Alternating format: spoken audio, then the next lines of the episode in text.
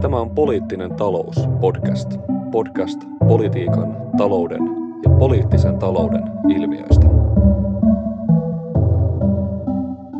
Elikkäs, okei, tervetuloa ensimmäiseen, mutta tuskin viimeiseen korona-aiheeseen Poliittinen talous podcastiin näin Zoomin välityksellä tällä kertaa.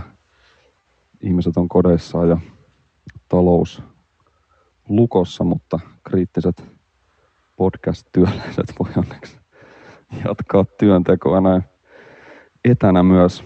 Tota, ajateltiin tänään käydä vähän läpi tätä koronan niin kuin talous- ja yhteiskuntapoliittista puolta ja miettiä sitä, että onko tällä kriisillä jonkinlaisia ehkä pitkäaikaisempia vaikutuksia talous- ja yhteiskuntapolitiikkaan. Voiko tämä kriisi toimia jonkinlaisen paradigman muutoksen hetkenä vai palataanko tästä jonkinlaiseen normaaliin. Ja tämän vuoksi pyysin tänne seurakseni Tampereen yliopiston akatemiatutkija Marko Ampujaa. Tervetuloa Marko mukaan. Kiva, että pääsit, pääsit karanteenista tai eristyksistä tänne podcastiin mukaan. Joo, lo- lo- lockdownissa ollaan. Kyllä. Tietyssä mielessä etuoikeutetussa asemassa kyllä, että tutkijana pystyy sentään jotain vielä tekemäänkin etätöiden, tai aika paljonkin tekemään etätöiden kautta. Joo, hyvin vahvasti kyllä etuoikeutussa asemassa. Mutta siis sun tausta on Helsingin yliopistosta, josta sä oot väitellyt tohtoriksi globalisaation ää, käsitteestä, jos näin voisi vois ehkä sanoa. Ja nyt tosiaan työskentelet akatemiatutkijana tuolla Tampereen yliopistossa ja sullahan on valtavan laaja intressi- ja tutkimuskirjo, että tietysti tutkinut mediaa, journalismia, julkista keskustelua ja sitten toisaalta ehkä enemmän myös tai jossain määrin myös tällaista niin kuin poliittisen taloustieteen ja eritoten ehkä niin kuin median poliittisen taloustieteen kysymyksiä. Ja tuota, tätä nykyään sun tämä Akatemia-hanke liittyy innovaatiodiskurssien tutkimukseen, innovaatiodiskurssien analyysiin siellä Tampereen yliopistolla. Ja oikeastaan siitä mulla lähti tämä idea pyytää sut tähän mukaan. Me ollaan jonkin verran kahdestaankin tehty töitä, kirjoitettu yhdessä juttuja ja just muun muassa mietitty sitä, että miten tällaiset tavallaan syvät yhteiskunnalliset tai taloudelliset kriisit vaikuttaa politiikkaan. Useinhan tavallaan politiikan tutkimuksessa lähdetään siitä tietyissä haaroissa, että tällaiset kriisit voi toimia tällaisina muutoskatalyytteinä, kuten just kävi vaikka 30-luvun laman myötä, jolloin tietysti tämmöinen keinsiläinen taloustiede ja hyvinvointivaltioajattelu saivat tuulta alleen ja sitten toisaalta 70-luvun öljykriisejä ja tätä inflaation ja suurtyöttömyyden yhdistelmää sitten toisaalta pidetään siinä tietyn, tietynlaisena niin kuin uusliberaalin aikakauden lähtölaukauksena. Ja, Joo. Tä, ja tätäkin kriisiä on tavallaan moni ollut jo valmiina tulkitsemaan jonkinlaisena tällaisena uuden mahdollisuutena. Ja onkin tavallaan toki näin, että tämä kriisi ja kaikki nämä valtavat ennennäkemättömät niin kuin elvytystoimet, joita tässä tämän kriisin niin kuin taloudellisten vaikutusten hillitsemiseksi on pantu toimeen, niin eittämättä avaa tavallaan uusia näkymiä jollain tavalla talouspolitiikkaa, mutta sitten toisaalta tuntuu, että moni ihan hmm. vaikka meidän valtiovarainministeri Katri Kulmunin johdolla tavallaan puhuu siitä, että kun tämä tietyllä tavalla tämä kriisin akuutein vaihe on saatu hoidettua, niin sitten täytyy jo ehkä palata sinne leikkauslistoihin ja tällaiseen rakenteellisiin uudistuksia tavallaan tällaiseen niin kuin aika perinteiseen asetelmaan, niin miten sä ehkä voisi tavallaan lähteä Marko tästä liikkeelle, että mitä sä niin kuin ajattelet tästä, hmm.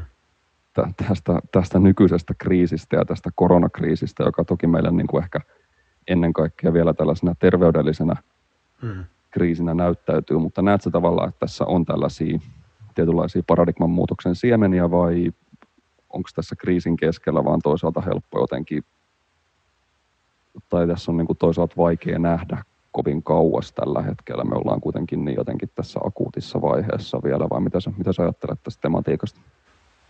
No joo, tietenkin tämä on sellainen kehittymässä oleva tarina, jossa, jossa viljellään erilaisia, niin kuin voisi sanoa, narratiiveja.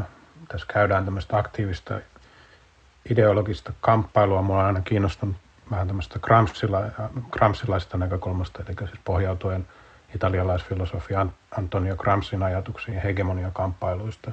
Tämän tyyppiset kysymykset, ja ne niin kuin aktivoituu nyt, tai voi sanoa, että ne on aktivoitunut erityisesti tässä nyt, ää, sanotaan viikon parin aikana, että tietenkin se kriisin ensivaihe meni paljolti siihen, että käytiin vain keskustelua siitä, että miten tähän välittömästi nyt suhtaudutaan, minkälaisia toimia pitää harrastaa tai harjoittaa tämän, tämän niin kuin kriisin välittömän niin kuin järkevän hoitamisen mielessä, mutta nyt, nyt sitten näkee, että, että sieltä nostaa päätään myös tällainen ää, laajempi keskustelu siitä, että mitä, mitä tapahtuu. Nyt esimerkiksi, kun otetaan paljon julkista velkaa ja sitten se tämän normitarinan mukaisesti pitää myös ma- maksaa pois, niin, niin tähän liittyy tämmöisiä jo laajempia ikään kuin talouspoliittisia ja laajempia ideologisia kamppailuja, jotka alkaa tässä niin kuin kehkeytymään ja niitä tullaan käymään tässä jatkossa yhä, yhä voimakkaammin.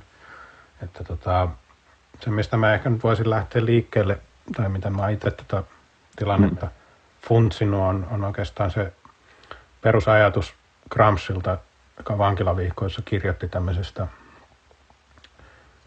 kapitalismin kriisivaiheista, jossa hän niin kuin mun mielestä hyvin kaukonäköisesti totesi, että, että mittavatkaan kriisit ei välttämättä johda mihinkään, mihinkään niin kuin muutoksiin vallitsevassa taloudellisessa ajattelussa tai ideologioissa.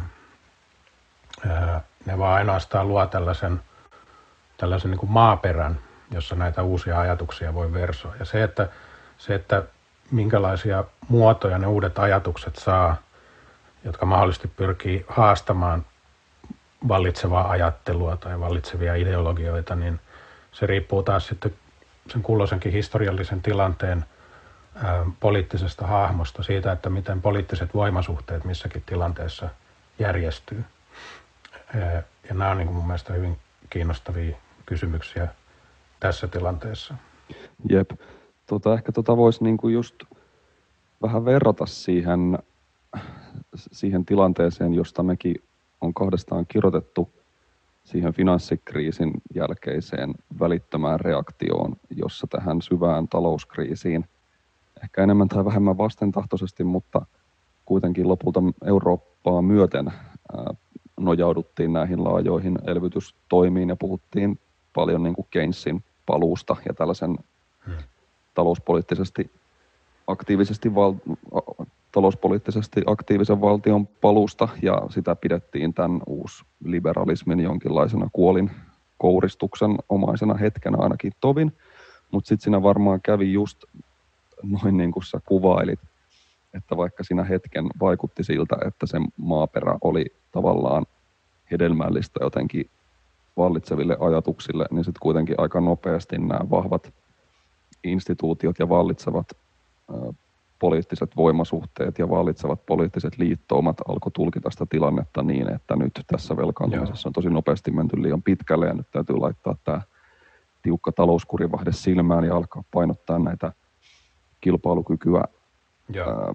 edistäviä rakenteellisia uudistuksia, niin jos tätä jotenkin miettii sellaisena paralleelina nyt tavallaan tuolle viimeisimmälle kriisille tätä korona-aikaa, niin mitä siinä on niin kuin samankaltaista ja minkälaisia toisaalta poikkeavuuksia tässä tilanteessa ehkä on tuohon noin, no aika tasan, tasan niin kuin kymmenen vuoden takaisin tilanteeseen itse asiassa?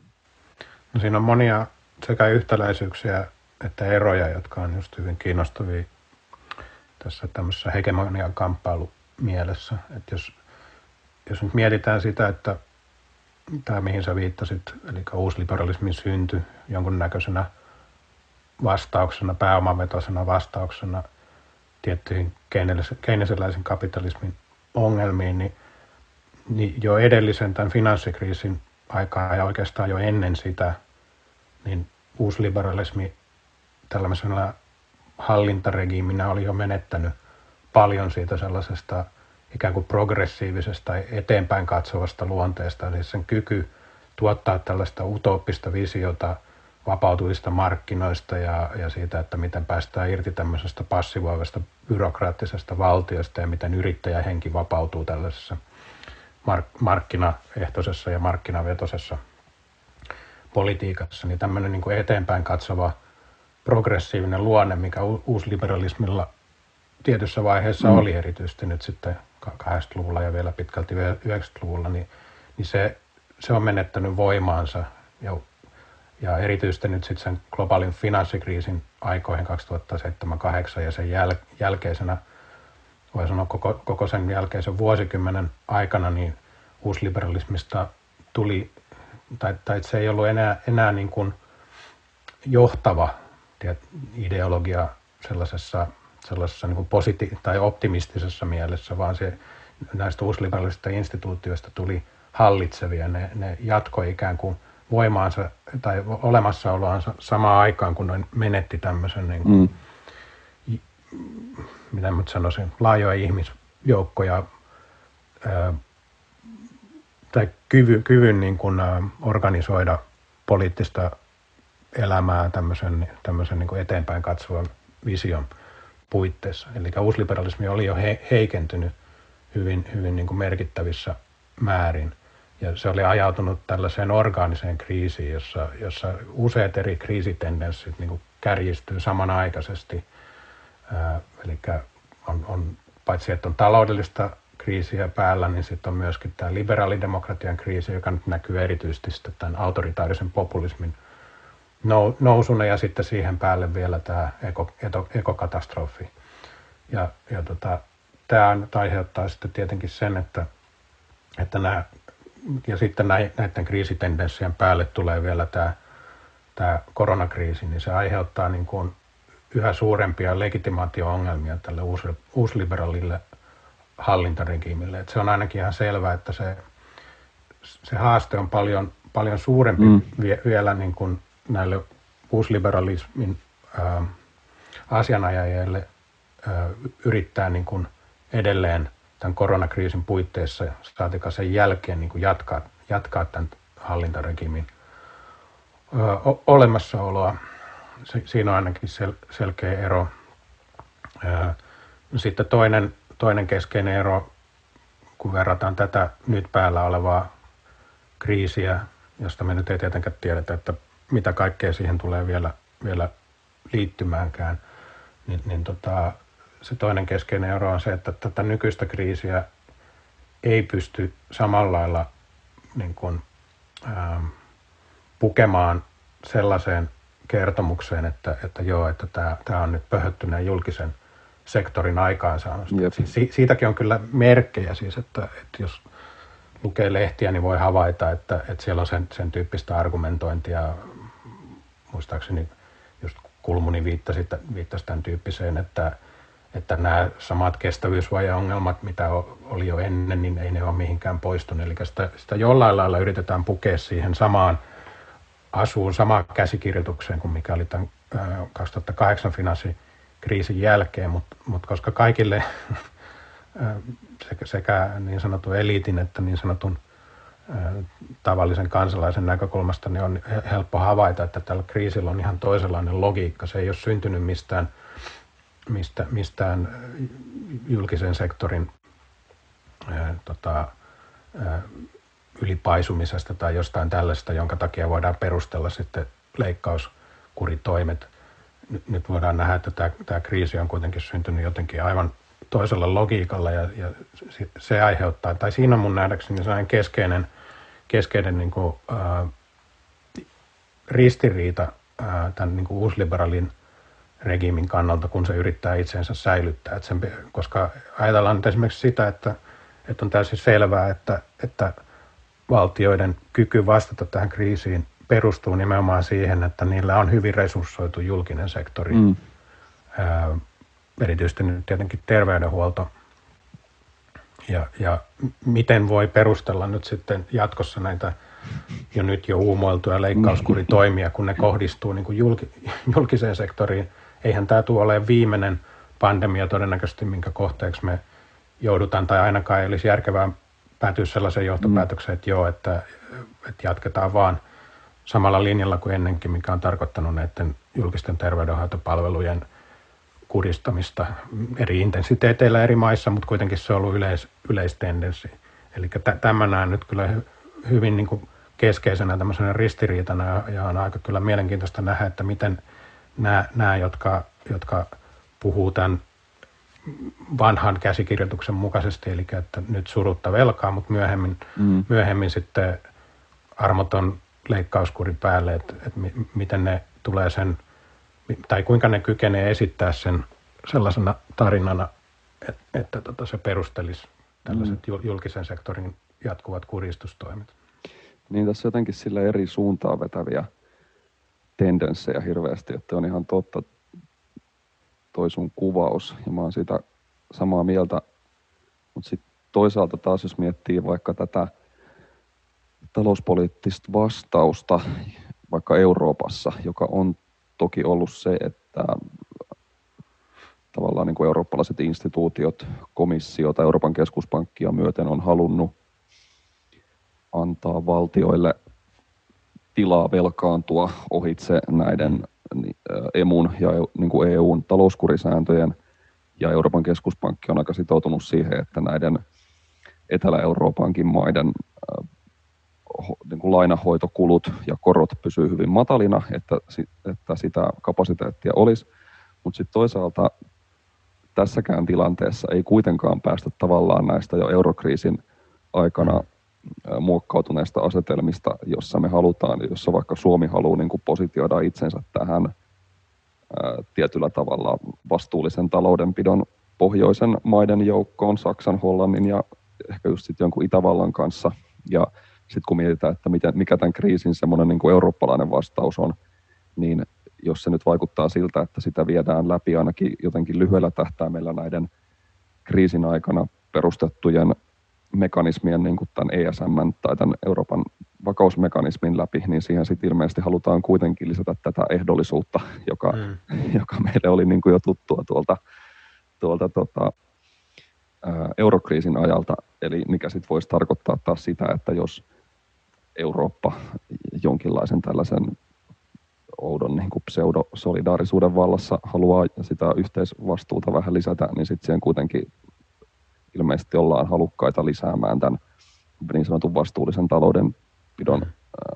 nimissä tällaisia erilaisia ehdollisia elementtejä, joita sitten vaaditaan näiltä Etelä-Euroopan mailta, jotka totta kai, ja kaikki muutkin, niin kuin eihän tietenkään koske pelkästään jotain Etelä-Eurooppaa, vaan kaikki, kaikki joutuu käyttämään tässä hirveästi julkista rahaa ja velkaantumaan, että tässä on niin kuin outoja sellaisia eri, tietyllä tavalla niin kuin eri suuntaan Kyllä. vetäviä tendenssejä. Toisaalta ollaan valmiita oikeastaan rikkomaan niitä sääntöjä ja käyttämään tavallaan tosi poikkeuksellisiakin toimia ja käyttämään rahaa, painamaan rahaa, luomaan rahaa ja hirvittäviä summia, mutta sitten me ollaan mm. toisaalta niin kuin aika jumissa näissä vanhoissa asetelmissa ja näissä instituutioissa, joissa kuitenkin nämä talouskuriajatukset on, on tosi syvällä, että on eri, erikoinen, erikoinen tilanne myös tässä mielessä.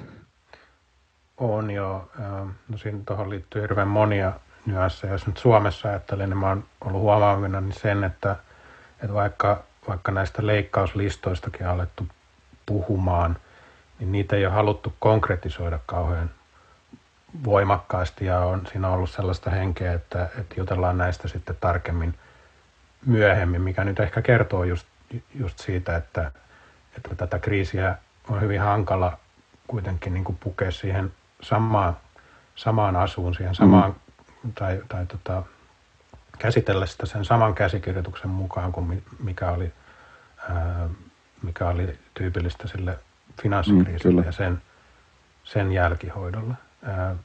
Toinen, mitä mä oon, mä oon tässä miettinyt, mä, mä en ole en ole taloustieteilijä, mutta olen seurannut näiden tutkimusaiheiden takia paljon keskustelua poliittisen talouden piirissä yhteydessä tämmöisiä ideologia teoreettisiin tai hegemonia teoreettisiin kysymyksiin ja asetteluihin, niin, niin, niin siinä, siinä mielessä yksi, yksi kysymys, mikä mulle on herännyt, on se, että, että tota, mitä, mitä oikeastaan tällainen poikkeustila tarkoittaa ja mit, miten sen pitäisi niin kuin ajallisesti ymmärtää.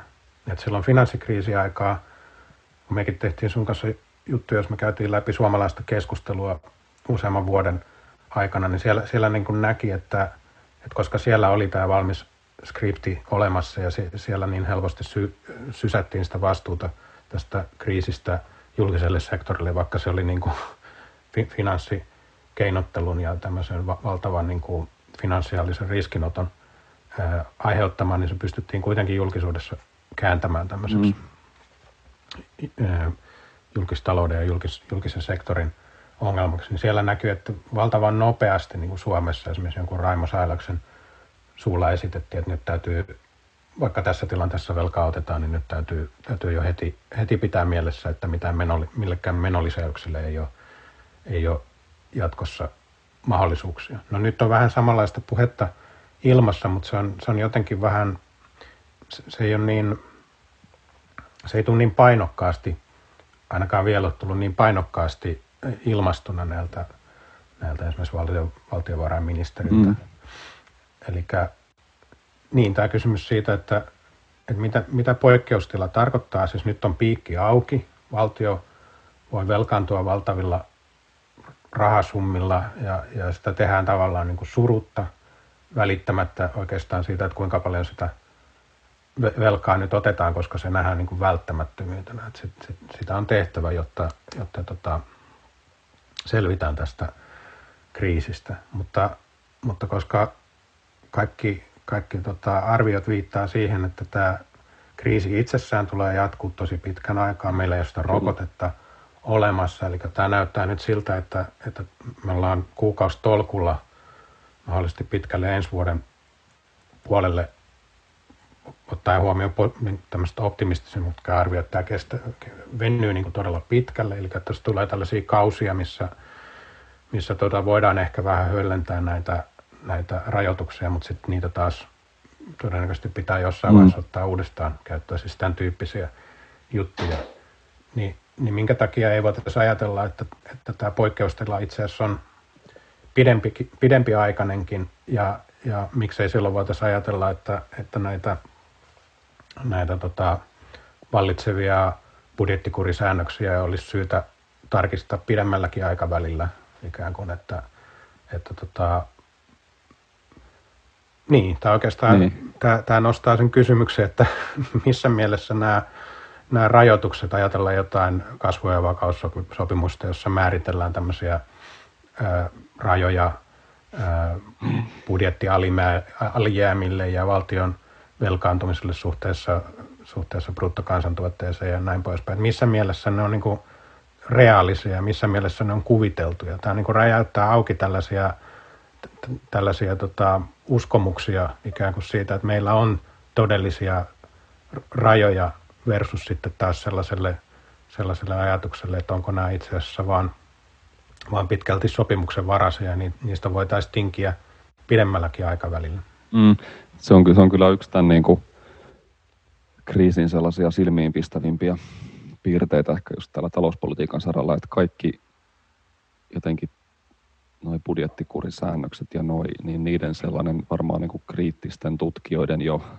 monesti aiemmin esille tuoma sopimuksen varaisuus ja se, sellainen, hmm. kuten tuossa hyvin kuvasit, tota, niin kuin hege, hegemonia ja ideologian käsitettä, niin ideologisuus on tuotu ilmi, mutta nyt jotenkin se näyttää niin kuin entistä jotenkin alastomammalta ja sellaiselta sellaiselta sopimuksen varasemmalta. Ja varmaan just ton kestävyysvaje ja koko ton velkakestävyyskeskustelun sellaisen jotenkin julkisen legitimoinnin ongelmasta kyllä tulee tulevina vuosina. En tiedä, tuleeko siitä vaikea. Voihan se olla, että tämä vaan jotenkin taas tavallaan tässä parin vuoden sitten menee niille vanhoille urille, että, että se joku kestävyysvaje on edelleen sellaista julkista keskustelua niin jotenkin vahvasti dominoiva kehystys, mutta jotenkin tällä hetkellä se tuntuu tietyllä tavalla tosi koomiselta, just nähden tähän nykytilanteeseen, jossa oikeastaan tavallaan valtio on se, mitä suurimmassa määrin niin kuin se primus moottori jotenkin keskuspankkeina ja muiden instituutioiden, jonka tässä mm. tilanteessa, jossa meidän täytyy niin kuin taloudellista toimeliaisuutta rajoittaa, niin valtion täytyy tukea työntekijöitä, ihmisiä, yrityksiä ihan niin kuin valtavilla summilla, niin miten tästä tavallaan voidaan, voidaan niin kuin nopeasti palata siihen, siihen sellaiseen normaaliin jotenkin talouspoliittiseen vääntöön jostain, jostain kestävyysvajeesta, niin se tulee olemaan kyllä tosi jännää nähdä. Ja ehkä se on, se on tavallaan just varmaan semmoinen tietyllä tavalla merkittävimpiä eroja tämän talouspoliittisen keskustelun kannalta tuohon, tuohon niin euro, eurokriisin ja finanssikriisin aikoihin. Että et miten, voiko tästä, voiko tästä tapahtua semmoista samanlaista käännettä, kun se, ja jos tapahtuu, niin millä, millä tavalla kuin silloin, mm. silloin kymmenen vuotta sitten. Se, on, se on, tulee olemaan kyllä jännä nähdä. On tietenkin hyvin tyypillistä poliittiselle eliitille, joka näitä asioita pyrkii ikään kuin hoitamaan sen, sen puitteissa, mikä on muodostunut normaaliksi viimeisen 40 vuoden aikana, niin yksi sellainen, sellainen niin kuin tyypillinen ikään kuin keino, johon turvaudutaan, on se, että vedotaan, vedotaan siihen, että me, meillä ei ole niin kuin itsenäistä päätäntävaltaa ikään kuin näistä asioista, että nämä markkinat ja nämä, nämä budjettikurisopimukset tai säädökset ja, ja tämän tyyppiset niin kuin ehdollistaa meitä niin voimakkaasti, että ei meillä ole oikeastaan mahdollisuuksia. Tästä on käytetty mahdollisuuksia tehdä toisin. Tästä on käytetty nimitystä tämmöinen uusliberaali konstitutionalismi, jossa on mm. pyritty mm. niin kuin joidenkin talouspoliittisten ää, säädösten, mitä kaikkea siihen lukeutuu Suomessa, joku kehysbudjetointi ja sitten just nämä Euroopan, Euroopan tota, kasvu- ja vakaussopimuksen mukaiset tämmöiset rajoitteet, että siirretään ikään kuin sitä vastuuta sinne, sinne, sinne jonnekin abstrakteihin rakenteisiin ja vedotaan niihin, niihin sitten kansalaisten suuntaan silloin, kun perustellaan kaikenlaisia ikäviä päätöksiä. Sitten toinen, minkä nyt Suomessa – voi nostaa esiin tämmöisenä yhtenä, yhtenä tota, esimerkkinä vähän samansuuntaisesta on, on tällainen, mitä voisi sanoa niin kuin ekonokraattiseksi ratkaisuksi. Eli perustetaan tämmöinen selvitystyöryhmä, johon kutsutaan, kutsutaan tämmöisiä meritoituneita, vaikutusvaltaisia niin sanotun mm. valtavirtataloustieteen tai sen hegemonisen, tällä hetkellä hegemonissa asemassa olevan niin kuin, ää, taloustieteen suuntauksen edustajia ja, ja tota, sitten heiltä pyydetään ikään kuin suosituksia. Tiekartta. Si, niin. niin, tietoa. Näitähän nimitetään mediassa talousviisaaksi hyvin herkästi, näitä just tämän, tämän tyyppisiä taloustieteilijöitä. Ja tällä ekonokratialla mä nyt viittaan esimerkiksi Aaron Davisin kirjoituksiin siitä, että miten, miten niin kuin poliittinen päätöksenteko eliitti, paitsi koulutuksensa kautta monet on saanut, saanut taloustieteellistä koulutusta tai ne nojaa läheisesti sellaisiin neuvonantajia, joilla on taloustieteellistä koulutusta, että tämä, tämä niin kuin tällainen ekonomistinen ää, ikään kuin kaikkien ongelmien ja, ja, ja tota, kriisihoitotapojen ekonomistinen kehystäminen, niin se, se on niin kuin hyvin merkittävää poliittisessa päätöksenteossa. Mm. Ja, ja tämä kyseinen selvitysryhmä, työryhmä, mikä nyt on asetettu, niin siihen varmasti sitten poli, poliitikot, valtavirta poliitikot tulee vetoamaan sitten perustellessaan sitä, että mikä on järkevää ja mahdollista tämmöisessä kriisi, kriisihoidossa. Kyllä, se oli, se oli aika nopeata reagointia mun mielestä myös toi, toi työryhmän perustaminen, että kertoo varmaan tuosta kehityksestä, jota just kuvasit, että halutaan aika nopeasti se niin kuin etabloituneelta talousviisaalta se tiekartta takaisin johonkin jo, jonkinlaista normaalia muistuttavaan aikaan tässä. Tuo oli hyvä analyysi mun mielestä toi sun kommentti tavallaan tuosta konstitutionalismista ja siitä, että miten, miten sen talouspoliittisen pelivaran tilaa on pyritty tavallaan rajaamaan paitsi niin kuin budjettikurisäännöillä, niin sitten toisaalta ehkä sellaisella markkinakurin ajatuksella ja vai just sitä, että mm.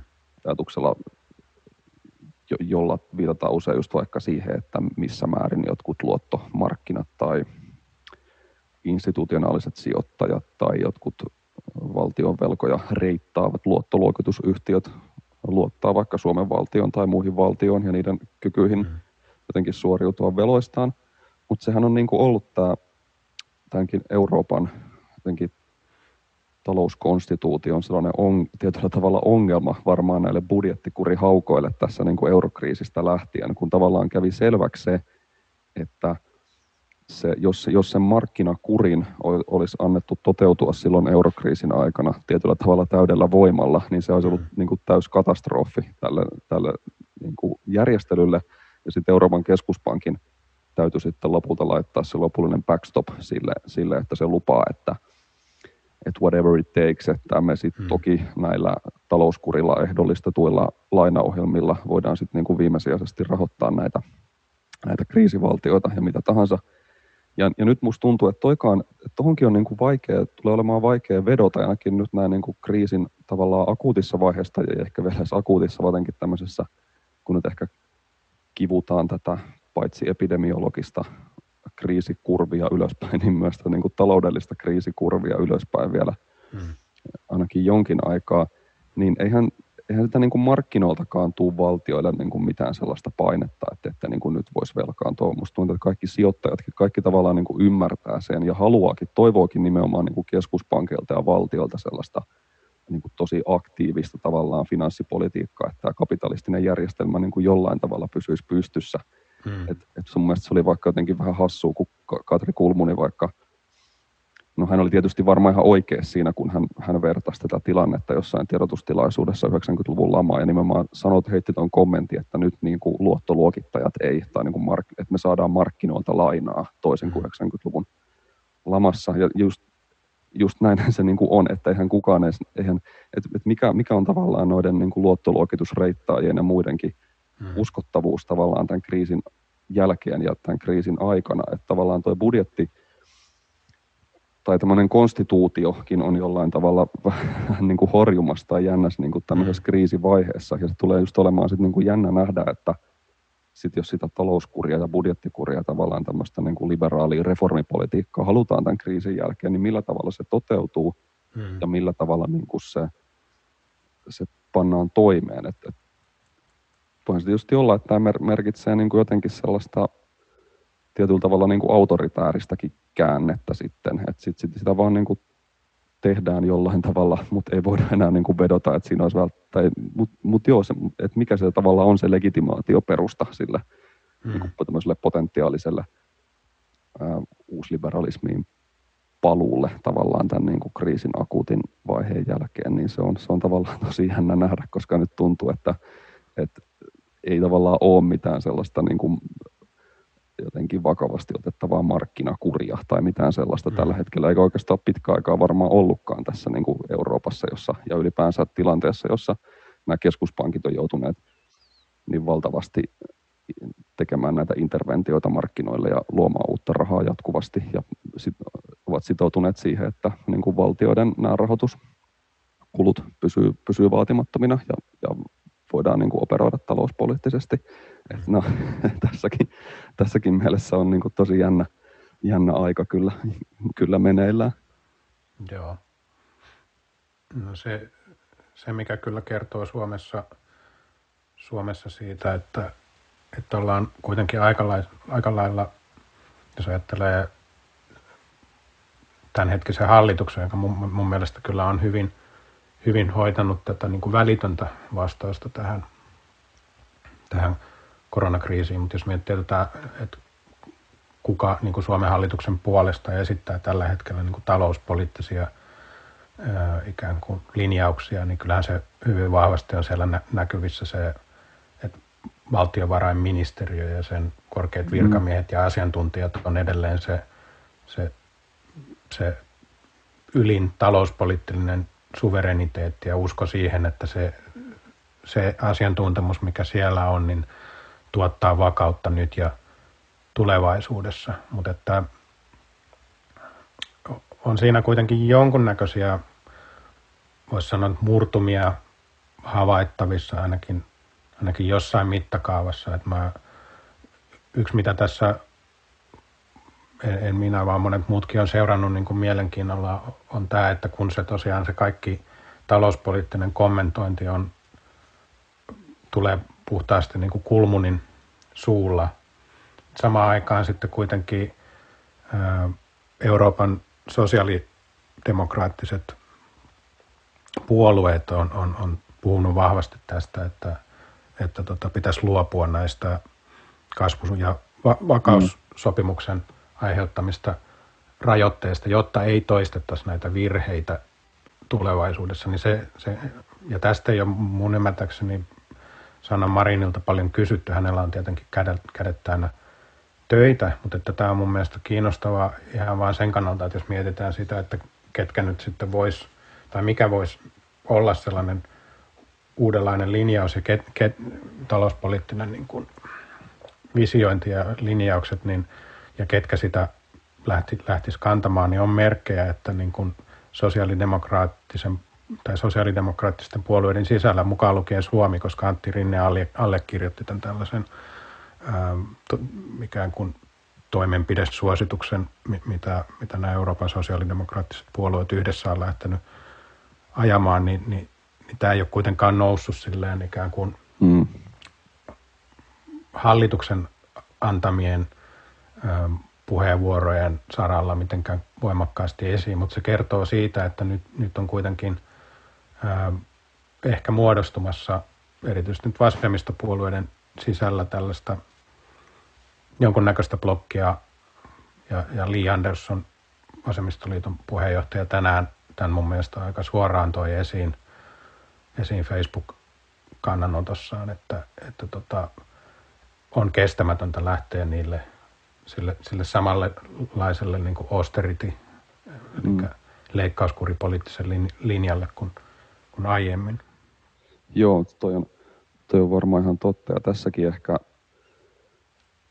on tavallaan kaksi sellaista vähän eri suuntaa vetävää tendenssiä. Toi olisi, toi olisi varmaan tosi toivottavaa, että vasemmistopuolueet vihdoinkin ehkä heräisi tuohon kritisoimaan tuota eurooppalaista talouspoliittista viritystä ja ensinnäkin noita talouskurisääntöjä, mutta sitten myös miettimään tavallaan tätä koronabondikysymystä jotenkin laajemmin tätä kysymystä jonkinlaisen yhteisen eurooppalaisen finanssipoliittisen pelivaran tai tykistön niin kuin luomisesta, koska musta tuntuu, että vaikka, että vaikka olisikin tuollaisia progressiivisia tendenssejä siinä, että että vasemmisto ja ehkä tämmöiset niin kuin mainstream-demaripuolueet voisi olla se voima, joka tässä tietyssä niin kuin liberalismin orgaanisessa kriisissä ehkä ottaisi sitä poliittista aloitetta ja alkaisi, alkaisi tavallaan viedä näitä yhteiskuntia vähän edistyksellisempään suuntaan, mutta sitten siinä mun mielestä tullaan tähän, mikä niin jotenkin hyvin näkyy tässä vaikeudessa, joka liittyy mm. tähän keskusteluun tästä velkojen yhteisvastuusta. Sitten tuntuu, että siinä on tosi vaikea niin kuin irrottautua sellaisesta jotenkin tommos, tosi semmoisesta hegemonisesta arkijärkisestä ajattelusta, jossa jokainen maa vastaa omista veloistaan, koska se sitten sit toisaalta tekee tosi vaikeaksi sen ehkä tästä niin kuin dominoivasta leikkauslinjasta irrottautumisen, jos siihen ei niin kuin pystytä. Ja jos sitten kuitenkin näyttää siltä, että se apu, niin sanottu apu ehkä sinne Etelä-Eurooppaan tietenkin se talouspoliittisen pelivaran lisääminen sit merkitsee jossain vaiheessa sitä ehdollisuutta ja sitä, että sitten täytyy taas niin kuin sitoutua niihin reformeihin ja ehkä jonkinlaiseen niin kuin talouskuriin sitten myöhemmin joskus, kun tämä ehkä kriisi on saatu jollain tavalla ratkaistua, niin tässäkin jollain tavalla ollaan vähän semmoisilla ristiriitaisilla vesillä, että ehkä tässä tullaan just siihen, että miksi, miksi tavallaan Suomikin haluaa olla tässä, miksi, miksi me niin itsepintaisesti halutaan olla mukana tässä niin kuin mm.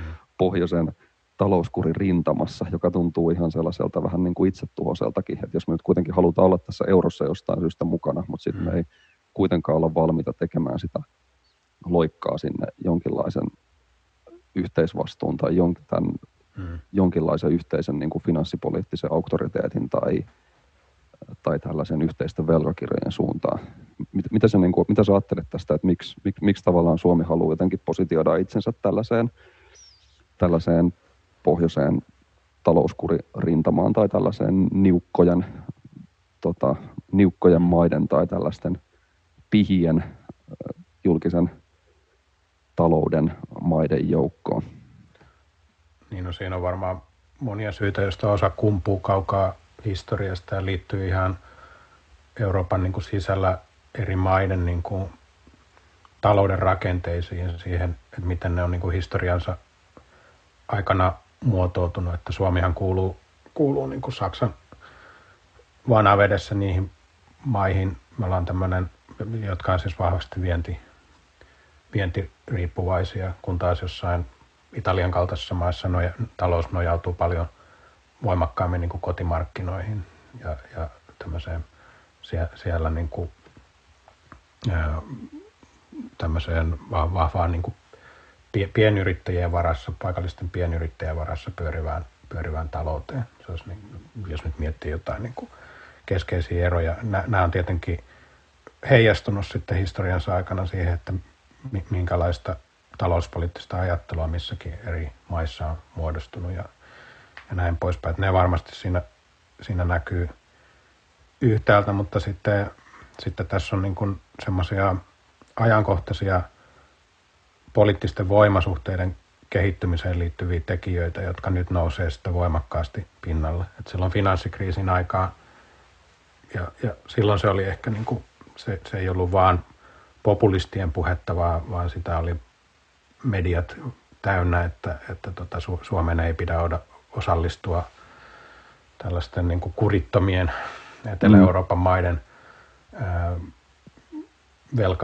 velka-alijäämien lisääntymiseen ja, ja tota, siihen, että kun ne on kyvyttömiä maksamaan niitä, niin me joudutaan sitten, jos me mennään yhteisvastuullisiin ää, ohjelmiin mukaan, niin me joudutaan siinä maksumiehiksi, että, että tämä on varmaankin yksi, yksi asia, joka tässä, tässäkin tilanteessa selittää sitä, että minkä takia on niin vaikeaa olla menemättä mukaan tähän niin sanotun säästävän nelikon mm, kyllä. tai niukan taloudenpidon puolesta puhuvan nelikon Saksan johtaman ja Hollannin johtavan nelikon niin kuin vanaveteen.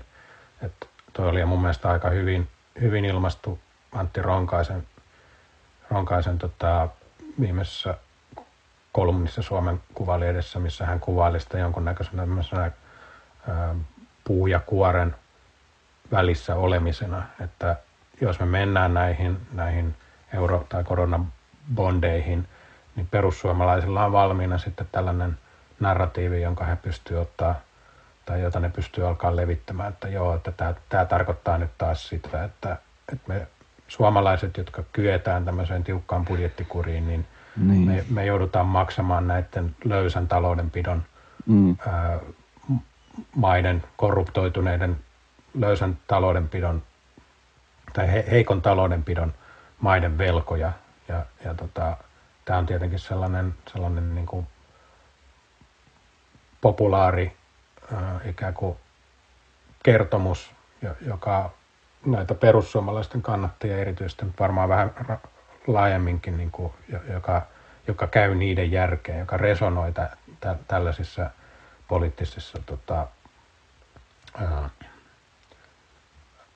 mm. tai tällaisessa niin kuin, poliittisessa ajattelussa, mitä perussuomalaiset edustaa. Mm. Joo, on ja, varmaan ja se muodostaa, sitten, ja se muodostaa sitten tietenkin niin kuin, ää, aika suuren uhan ajatella nyt niitä, niitä tota, kannatuslukuja, mitä tässä, ja niiden kehitystä tässä viimeisen vuoden parin aikana, että missä keskusta on tullut rajusti alas, niin, niin tota, se varmaan heijastuu myöskin osaltaan siinä, että minkä takia esimerkiksi Kulmuni on lähtenyt tuommoista linjaa vetämään. Mm. Niinpä, se on kyllä, se on kyllä vähän onnetonta, että vasemmistopuolueet ei tavallaan tuntuu, että on hirveän vaikea, vaikka ei se, en mä usko, että se tavallaan olisi kovin vaikeaa niin kuin esittää sellaistenkin myönteistä haastavaa kuvaa tuollaiselle tuolle valitsevalle narratiiville jotenkin siinä, että siinä voisi vois niin kytkeä yhteen jotenkin jonkinlaisen eurooppalaisen solidaarisuuden sitten siihen, että myös Suomi vientiteollisuuksineen hyötyisi siitä, että me ei kuritettaisi sillä rakennereformi- ja talouskurivaatimuksilla meille ihan niin kuin oikeasti tosi tärkeää jotenkin vientimarkkinaa.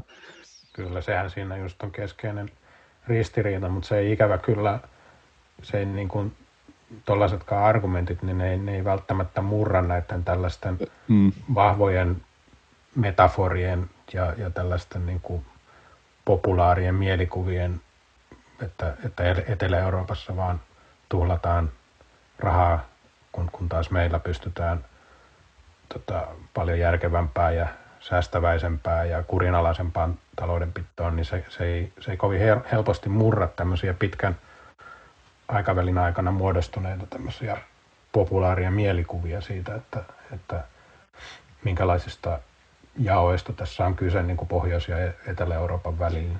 Niinpä. Mutta toi on tietenkin tärkeää, että niitä pyytä, näitä tällaisia just seikkoja, mihin sä viittasit, että, että mekin ollaan riippuvaisia niistä, me ollaan riippuvaisia EU-sta kokonaisuutena mukaan lukien myöskin ne Etelä-Euroopan maat, että, että meidän vientituotteilla on kysyntää, niin tietenkin olisi tärkeää, että tällaista tuotaisiin yhä voimakkaammin esiin.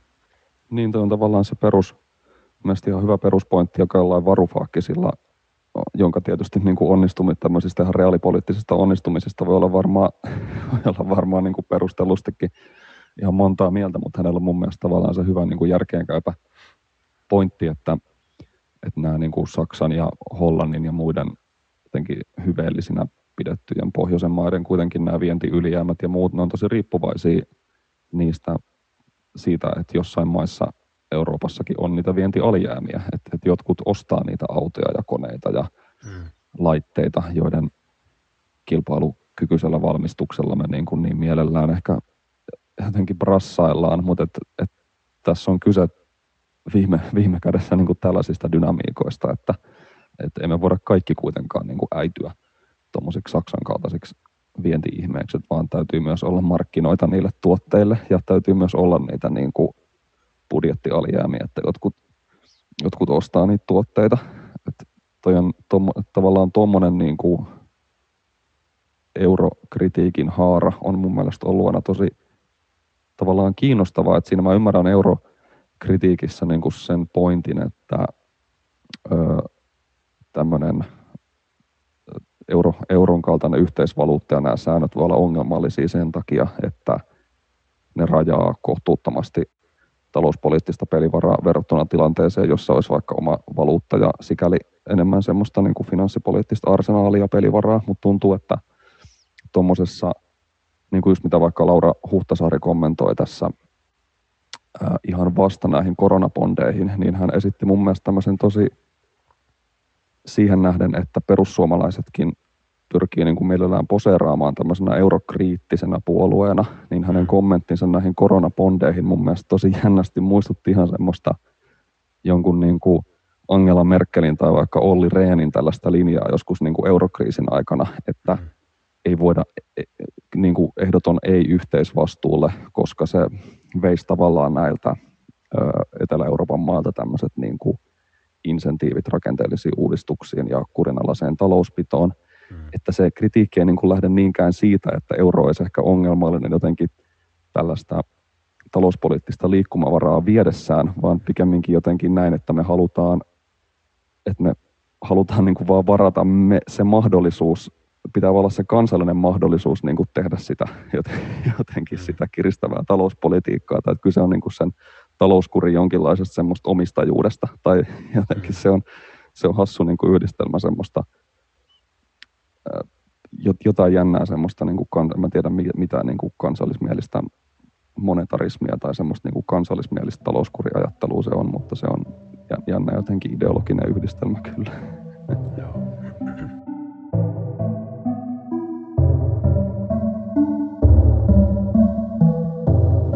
Tota, mitä sä ajattelet sit tästä, ehkä tämä just tavallaan tulee tähän näiden niin kuin kriisien eroihin, tämän, ehkä tämän niin kuin koronakriisin ja vaikka ton finanssikriisin jälkeen. Mitä sä ajattelet jotenkin tämmöisestä niin kuin ehkä eliittikonsensuksen tai niin kuin eliittimielipiteen kysymyksestä, että musta tuntuu kuitenkin, että jos nyt vaikka vähänkin lueskelee jotain niin kuin Financial Timesia tai vastaavia tällaisia niin kuin prestiisejä julkaisuja, niin siellä ollaan tosi vahvasti tämmöisellä linjalla, linjalla että nyt suurin piirtein kaikki tämmöiset niin kuin modernin rahateorian MMTn opit silleen käyntiin ja Englannin keskuspankki just ilmoitti, että he alkaa niin kuin suoraan rahoittaa Britannian julkista sektoria tämän niin kuin kriisin keskellä. Et tuntuu, että ainakaan sellainen semmoinen eliittimielipide ainakin vaikuttaa tällä hetkellä siltä, että nyt pitää ottaa tämmöiset tosi epätavanomaiset keinot käyttöön ja että ehkä tietyllä tavalla tämä jatkuu tämä jo ennen tätä koronakriisiä alkanut tällainen ö, eliitin käymä kapitalismi on kriisissä ja eriarvoisuudet on niin kuin puhjenneet tavallaan liiaksi. Hmm. Niin ootko sä niin kuin ajatellut, mitä, mistä tämä sun mielestä kertoo jotenkin tämmöinen, ainakin tällä hetkellä tämä tietynlainen niin kuin eliittikonsensus, joka, tuntuu ainakin, no en tiedä, ainakin ehkä Suomen ulkopuolella olevan tosi vahvasti minkäänlaista jotenkin talouskuria tai tällaista, vasta, niin kuin, tai on hyvin kaukana tämmöisestä ajattelusta ainakin tällä hetkellä. Hmm. Oletko miettinyt tätä tai mistä, mistä tämä sun mielestä kertoo? Niin sä viittaat nyt tähän esimerkiksi tähän Financial Timesin taannoseen pääkirjoitukseen, jota on jaettu. Sehän oli hyvin mielenkiintoinen siinä, että miten siinä viriteltiin tämmöisiä ikään kuin keinesiläiseen sosiaalidemokraattiseen järjestykseen viittaavia äänenpainoja. Et siinä puhuttiin, Jep. tämäkin ehkä nä- näkyy, tai tämäkin heijastaa sitä, mitä alu, aluksi puhuttiin sitä, että, että millä tavoin tämä kriisi on kuitenkin vähän erilainen. Että nyt näkee, että, että tätä käsitellään ei niin kuin talouskriisin sanoin tai termein, vaan, vaan että tämä, tätä, tätä käsitellään niin kuin viitaten sotaan, toiseen maailmansotaan ja, ja tähän 30-luvun suureen lamaan, siis tämmöisiin, tämmöisiin kriiseihin, jotka, jotka käynnisti suuria poliittis-taloudellisia muutoksia, ideologisia muutoksia. Ja mun nähdäkseni näille on kyllä ihan katettakin, vaikka mä nyt niin kauheasti sympatiseeraa tämmöisiä, tämmöisiä militantteja tai militaristisia kielikuvia, mitä tässä nyt on viljelty, mutta, mutta se, se, ne on siinä mielessä perusteltuja, että tämä, tämä kriisi edellyttää niin kuin sellaista tietynlaista mobilisoitumista, joka, joka tota, heijastuu tai, tai joka, jolla on tiettyjä yhteyksiä niin kuin sotatilanteeseen. Mm. Ja, ja sitten tällaisen, tällaisessa kehyksessä Financial Times kirjoitti, että, että nyt on välttämätöntä tehdä suuria uhrauksia, mutta että kaikkien yhteiskuntien täytyy näyttää kykenevänsä korvaamaan menetykset niille, jotka kantaa suuren vastuun näistä, näistä toimista, eli siis mukaan lukien tavalliset ihmiset. Ja, ja sitten siinä puhuttiin, että radikaalit reformit, jotka kääntää 40 vuotta vallin, vallinneen politiikan suunnan, täytyy nostaa pöydälle. Ja sitten siinä viitattiin esimerkiksi perustuloon, että tämmöisetkin kysymykset täytyy nostaa esiin. No, tämä on niin yksi, yksi puoli siitä, että minkälaista uutta ajattelua eliitinkin piirissä esiintyy. Se ei ole toki ainoa, että jos sitten katsoo tämän Financial Timesin jonkunnäköisen sisarlehden The Economistin kirjoituksia, niin siellä ollaan edelleen niin kuin tämmöisillä perinteisillä linjoilla, että siellä enemmänkin viritellään keskustelua siitä, että miten, miten tämä valtion roolin vahvistuminen on itse asiassa uhkaavaa. Että se, on, se on sinänsä talouspoliittisesti nyt väliaikaisesti – hyväksyttävää, mutta että siihen sisältyy valtavia uhkia. Siellä, siellä puhuttiin tämmöistä valvonnan lisääntymisestä, mm. niin kuin digivalvonnan lisääntymisestä ja tämmöisestä. Viriteltiin vähän tämmöistä niin orwellilaisia näkökulmia siitä, että mitä tämä kasvava valtion rooli voi, voi tarkoittaa. Ja sitten puhuttiin tai lyötiin rumpuun sen puolesta, että valtion täytyy nopeasti sitten taas pienentyä, pienentyä siihen, siihen niin kuin mittaan, missä se oli ennen tätä kriisiä. No mistä tämä kertoo? No se kertoo ehkä siitä, että, että täällä eliitti mielipiteessä on tällä hetkellä niin kuin voimakasta kuohuntaa.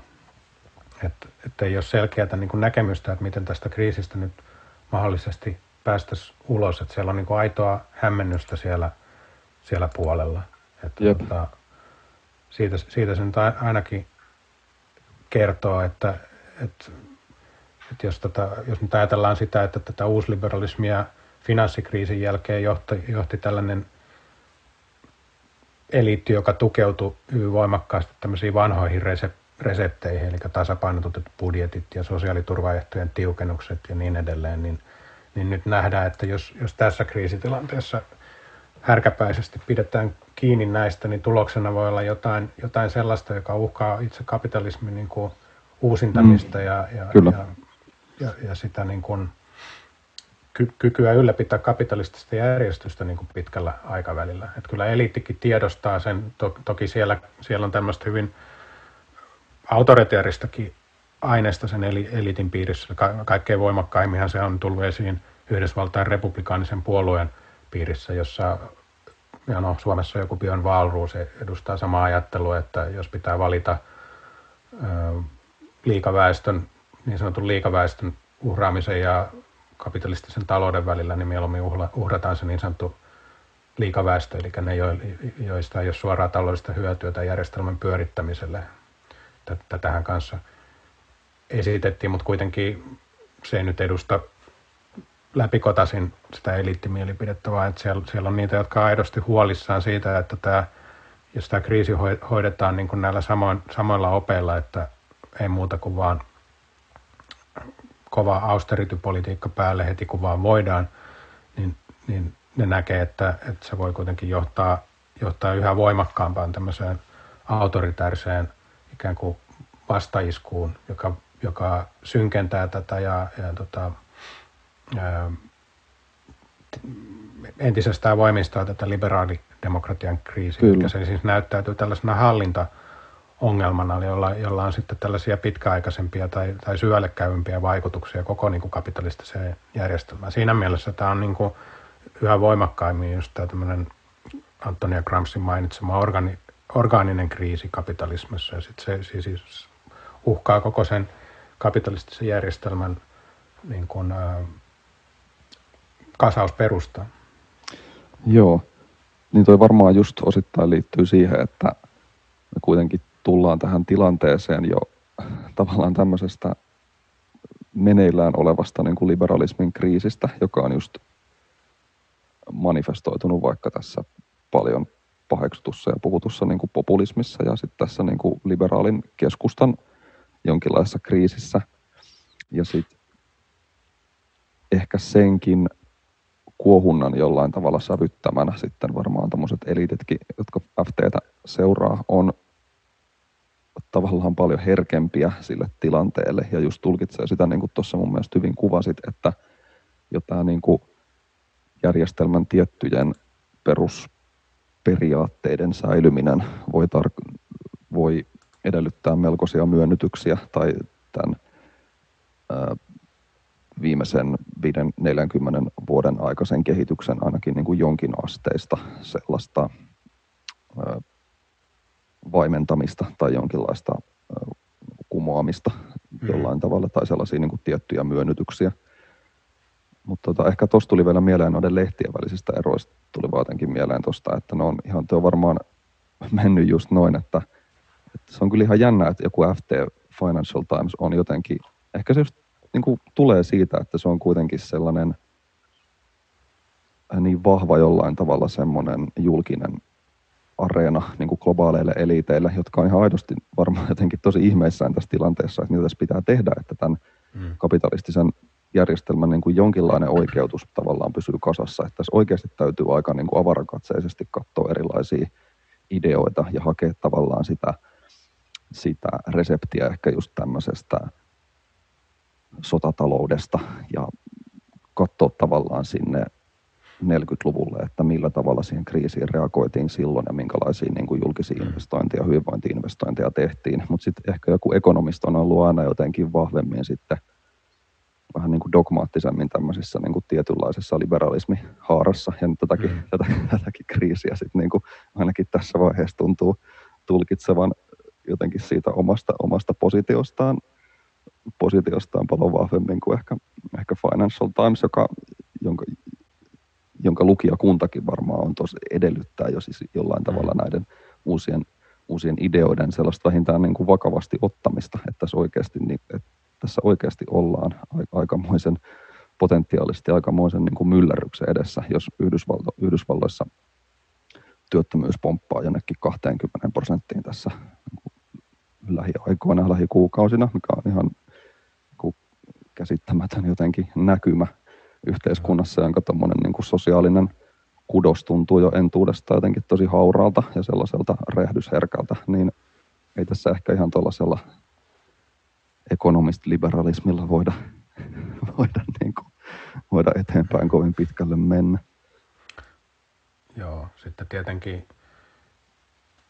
se, mikä, mikä tässä on yksi avainkysymys, jos nyt ajatellaan sitä, että, että ei olisi pelkästään mahdollista, vaan suotavaa, että, että näin Financial Timeskin, Timesinkin myöntämällä tavalla, niin olisi syytä pohtia vakavasti, vakavasti uudestaan sitä, että minkälaista taloudenpitoa ja minkälainen talouspoliittinen filosofia on vallinnut länsimaissa ja globaalisti viimeiset 40 vuotta. Eli tämä, miksi sitä nyt haluaa kutsua, mun mielestä ne termit on, niistä, niihin ei kannata niin kuin juttua liiaksi, onko se nyt uusliberalismia vai ekonomismia vai mitä, mutta kysehän on siellä kuitenkin politiikasta, joka on hyödyttänyt nimenomaan tätä The Economist-jengiä, eli siis mm. pääomaa ja, ja tota, työväestön kustannuksella ja mikä sitten on näkynyt monina negatiivisina kehityskulkuina, joilla on suoraa vaikutusta myös sille, että miten tätä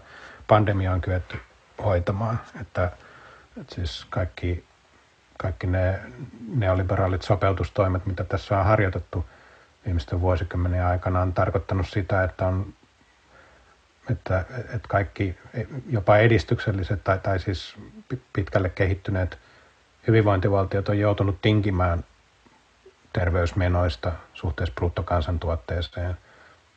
Se on tietenkin näkynyt kaikkein voimakkaammin tämän euro- ja finanssikriisin jälkeen Espanjan ja Italian kaltaisissa maissa, joissa on paljon sairaaloita suljettuja, joissa vuodepaikkoja on vähennetty ja, ja näin poispäin. Suomessakin päättyi just viime vuonna, katsoin jotain uutisia, mitä, mitä viime vuonna oli ollut, niin eri sairaanhoitopiireissä YT ja, ja sitten julkisuudessa on keskusteltu tämän THLn leikkauksista ja miten ne on mahdollisesti heijastunut Suomen kykyyn vastata tämän tyyppisiin mm pandemioihin. Eli siis voidaan niin kuin selkeästi nähdä, että tämä on niin kuin todella aitoja tarpeita päästä eroon tästä uusliberaalista ää, regimistä ja, ja siirtyä, jos ei nyt suoraan päästä kapitalismista eroon, niin ainakin yrittää sitä suitsia sellaisella aidosti sosiaalidemokraattisella tavoilla. Mutta sitten jos mennään tämmöiseen poliittisten voimasuhteiden analyysiin ja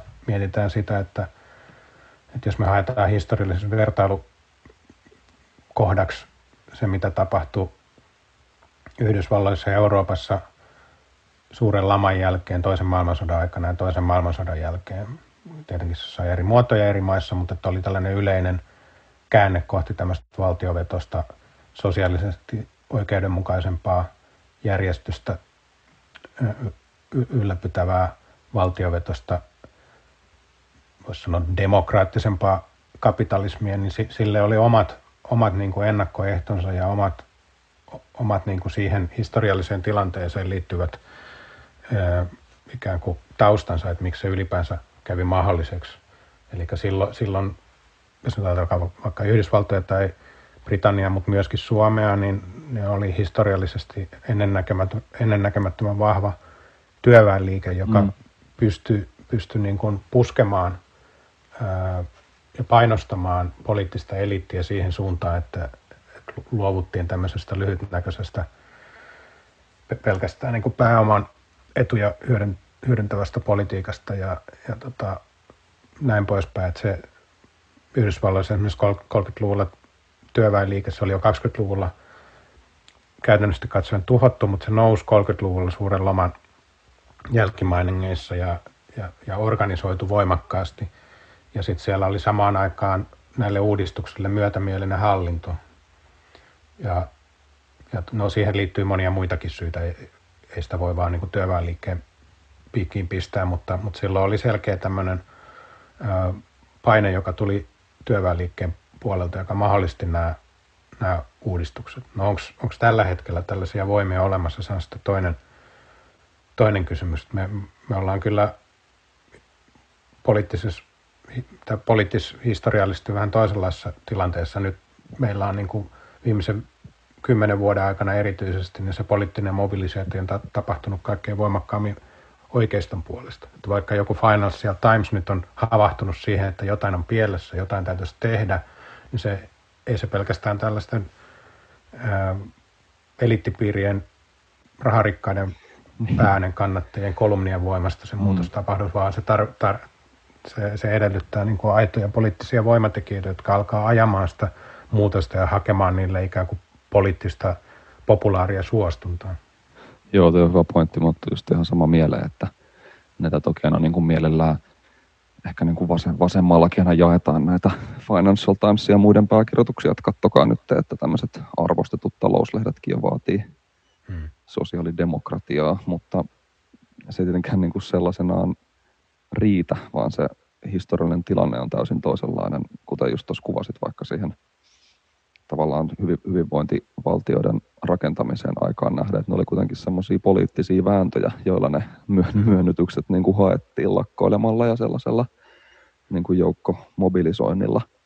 Että se on tosiaan hyvä kysymys, että missä, missä, ne semmoset, missä se semmoinen niin kuin poliittinen potentiaali on. Ehkä se, ehkä se on jossain ehkä se on jossain nyt kytämässä sitten jossain vasemmistopuolueessa, mutta puolueetkin on tietysti niin täysin erilaisia, huomattavasti pienempiä, jo tavallaan ihan silkalta luonteeltaan hyvin toisenlaisia kuin niiden ehkä joskus kultakaudella 1900-luvulla. Että, ja vielä tuosta, se oli mun mielestä hyvä huomio, toi niin jotenkin toi tällaisen autoritaarisen oikeistonkin ehkä mahdollisuus tässä, että kyllähän me nähtiin jo ennen tätä koronakriisiä, että ei tämmöisillä niin kuin jotenkin liberaaleilla finanssimaailman edustajilla välttämättä ole mitään hankaluuksia sitten tarvittaessa lyöttäytyä yhteen tällaisten joidenkin Bolsonaron kaltaisten niin kuin mm. poliittisten hahmojen kanssa, että jos alkaakin näyttää siltä, että se semmoinen menestyksekäs poliittinen mobilisaatio tai liikekannallepano alkaakin tulla sieltä ja että, ja että, että minkälainen se, minkälaisia poliittisia tämmöisiä niin kuin yhteenliittymiä tällaiset tilanteet saattaakaan, saattaakaan niin tuottaa. Et, et se, on, se on just näin, että se, se ei ehkä riitä, että FTssä kirjoitetaan sielua hiveleviä pääkirjoituksia vielä, vielä niin kuin mihinkään.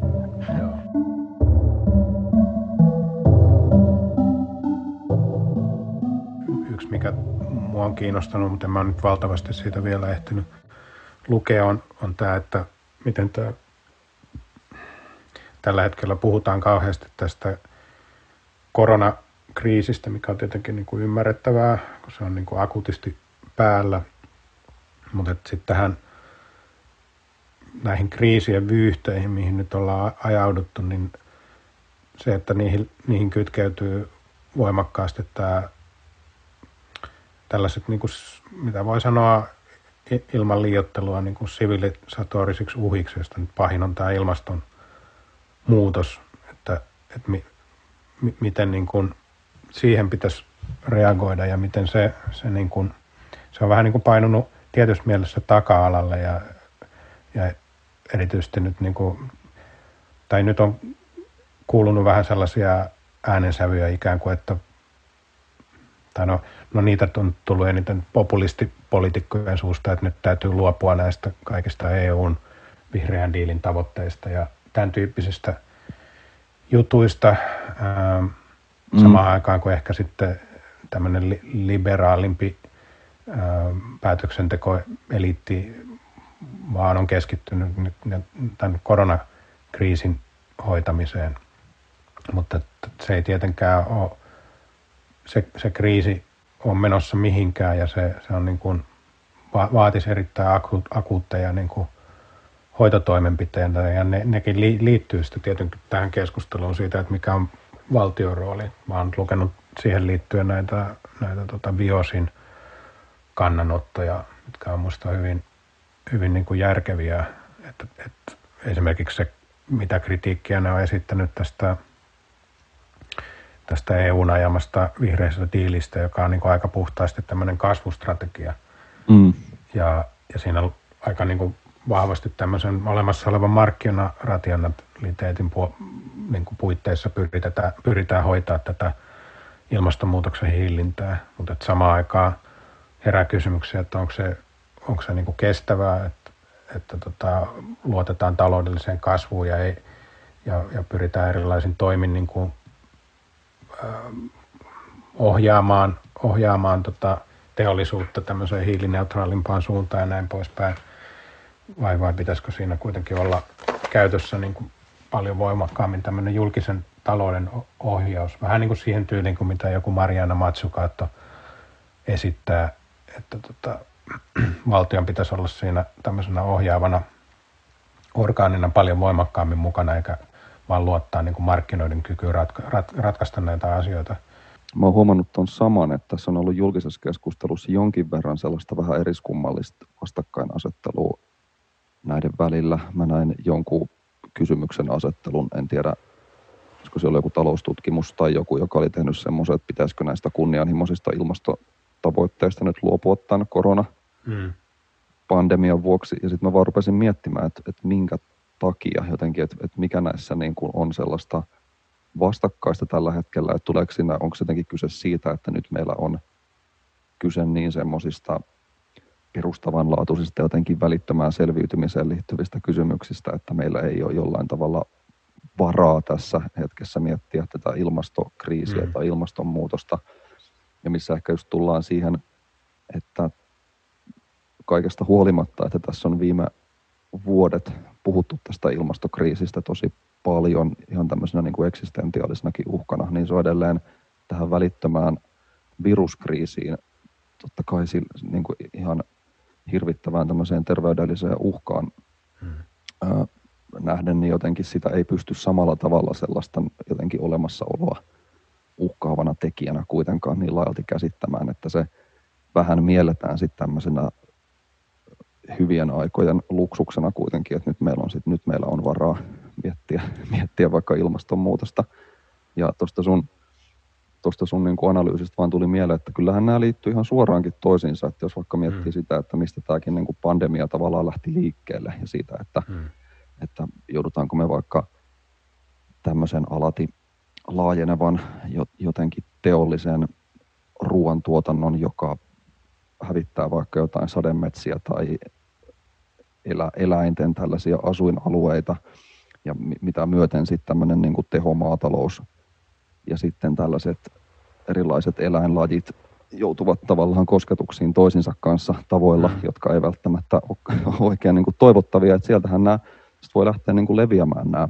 Ilmeisesti niin oli tavallaan käynytkin, että sitä kautta tämmöiset virukset ja pandemiat voi lähteä leviämään. Että et näähän tulee, näähän on tietyllä tavalla tosi yhteen kietoutuneita Kyllä. kriisejä, vaikka ne on helppo jotenkin tässä tämmöisessä jotenkin välittömältä selviytymistaistelulta tuntuvassa tilanteessa nähdä sellaisina toisilleen jot- jotenkin vastakkaisina tai semmoisena valintatilanteena, että meidän täytyy jostain kumman syystä niin kuin panostaa vain jompaan kumpaan, mikä Joo. mun mielestä tuntuu tosi hassulta tässä. että nämä kri- kriisit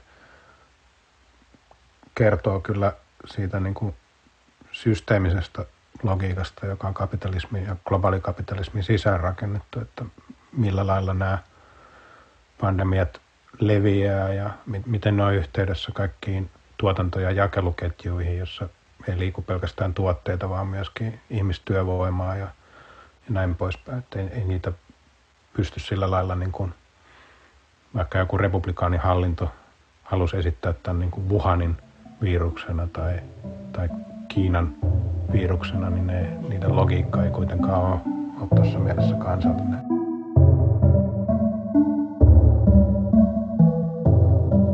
Voitaisiin vielä lopuksi kertoa vähän tai miettiä vähän tämän kriisin tämmöistä luokkaulottuvuutta. Että tässähän on tietysti kyse tämmöisestä biologisesta ilmiöstä, viruksesta. Ja on tietysti ihan totta, että ihmiskehoon tunkeutuessaan se ei tietysti mieti sitä, että miten, miten se toimii, mutta on, onhan samalla myös ihan selvää, että tämä virus kuitenkin leviää poliittisissa ja sosiaalisissa yhteisöissä ja vaikuttaa niissä, joten tämä on myös väistämättä paitsi tämmöinen biologinen, niin myös poliittinen kysymys ja koettelee toki erilaisia yhteiskuntia, eri ihmisiä eri tavoin, mikä nyt tietysti esimerkiksi näkyy tässä eristäytymisen ja fyysisen etäisyyden oton mahdollisuuksissa, että kaikilla ihmisillä sitä mahdollisuutta. Ei tietenkään ensinnäkään ole ja usein ne on ehkä ne matalammin palkatut palvelualojen tai hoiva-alojen työntekijät, joiden ehkä tämmöistä matalaa palkkatasoa on usein perusteltu vaikka jollain heikolla tuottavuudella tai muulla, mutta nytpä ne sitten ovat tavallaan nousseet tällaisiksi kriittisiksi työntekijöiksi, joita ilman tietotyöläisten luokka hmm. ei pärjää. Niin mitä sä, mitä sä niin Marko ajattelet tämän kriisin tämmöisestä jotenkin luokkaan liittyvästä ulottuvuudesta tai luokkakysymyksestä? Joo, no ensimmäinen ajatus tietenkin, mikä nousee esiin, on se, että vaikka mediassa ihan ymmärrettävästi luodaan tämmöistä ajatusta, että me olemme kaikki tässä samassa veneessä, mikä niin tietyssä mielessä pitää paikkansa. Onhan tässä koronavirukseen sairastunut muun muassa Englannin tai, tai Ison-Britannian pääministeri, eli Boris Johnson, että siinä mielessä se ei, se ei niin kosketa vain tavallista kadunmiestä vaan, ja naista, vaan, vaan myöskin niin kuin, se, on, se tauti ikään kuin ei, ei kysy sitä, että kuinka paksu lompakko on, mutta jos sitä katsoo vähän sosiologisemmin, kriittisemmin silmin, niin on se ihan ilmeistä, että tämä, tällä kriisillä on oma luokkaulottuvuutensa. Että ne riskit, mitä, mitä tällä pandemialla on, niin ne on niin kuin samalla tavoin luokkarakenteestuneita kuin mitkä muut tahansa isot yhteiskunnalliset kehityskulut. Ja tämä kriisi on niin kuin hyvin hätkähdyttävällä tavalla, mikäli näistä asioista haluaa lukea, niin hyvin hätkähdyttävällä tavalla nostanut esiin nykyyhteiskuntiin liittyviä eriarvoisuuksia. Siinä on valtavan monia eri ulottuvuuksia, joita kaikkia ei voi tässä niin kuin edes mainita, mutta että ehkä jotkut esimerkit niin kuin kertoo siitä kaikkein parhaiten. Tietenkin eri yhteiskunnat on, on eri tavoin tai eri intensiteetillä niin kuin epätasa-arvoisia ja ne kaikkein ehkä hätkähdyttävimmät esimerkit ajatellen niin kehittyneitä teollisuusmaita, niin tulee sellaista maista kuin joku vaikka Yhdysvallat tai Englanti, joissa tämä tällainen suhteellisen piittaamaton uusliberaali politiikka on tehnyt kaikkein suurimmin tuhoja tai jossa on, jossa, jossa on kaikkein niin kuin markkinaehtoisemmin pyritty yhteiskuntia kehittämään, mikä nyt esimerkiksi Yhdysvalloissa on näkynyt sille, että siinä, että kun siellä ei ole, ole tällaista pohjoismaista ää,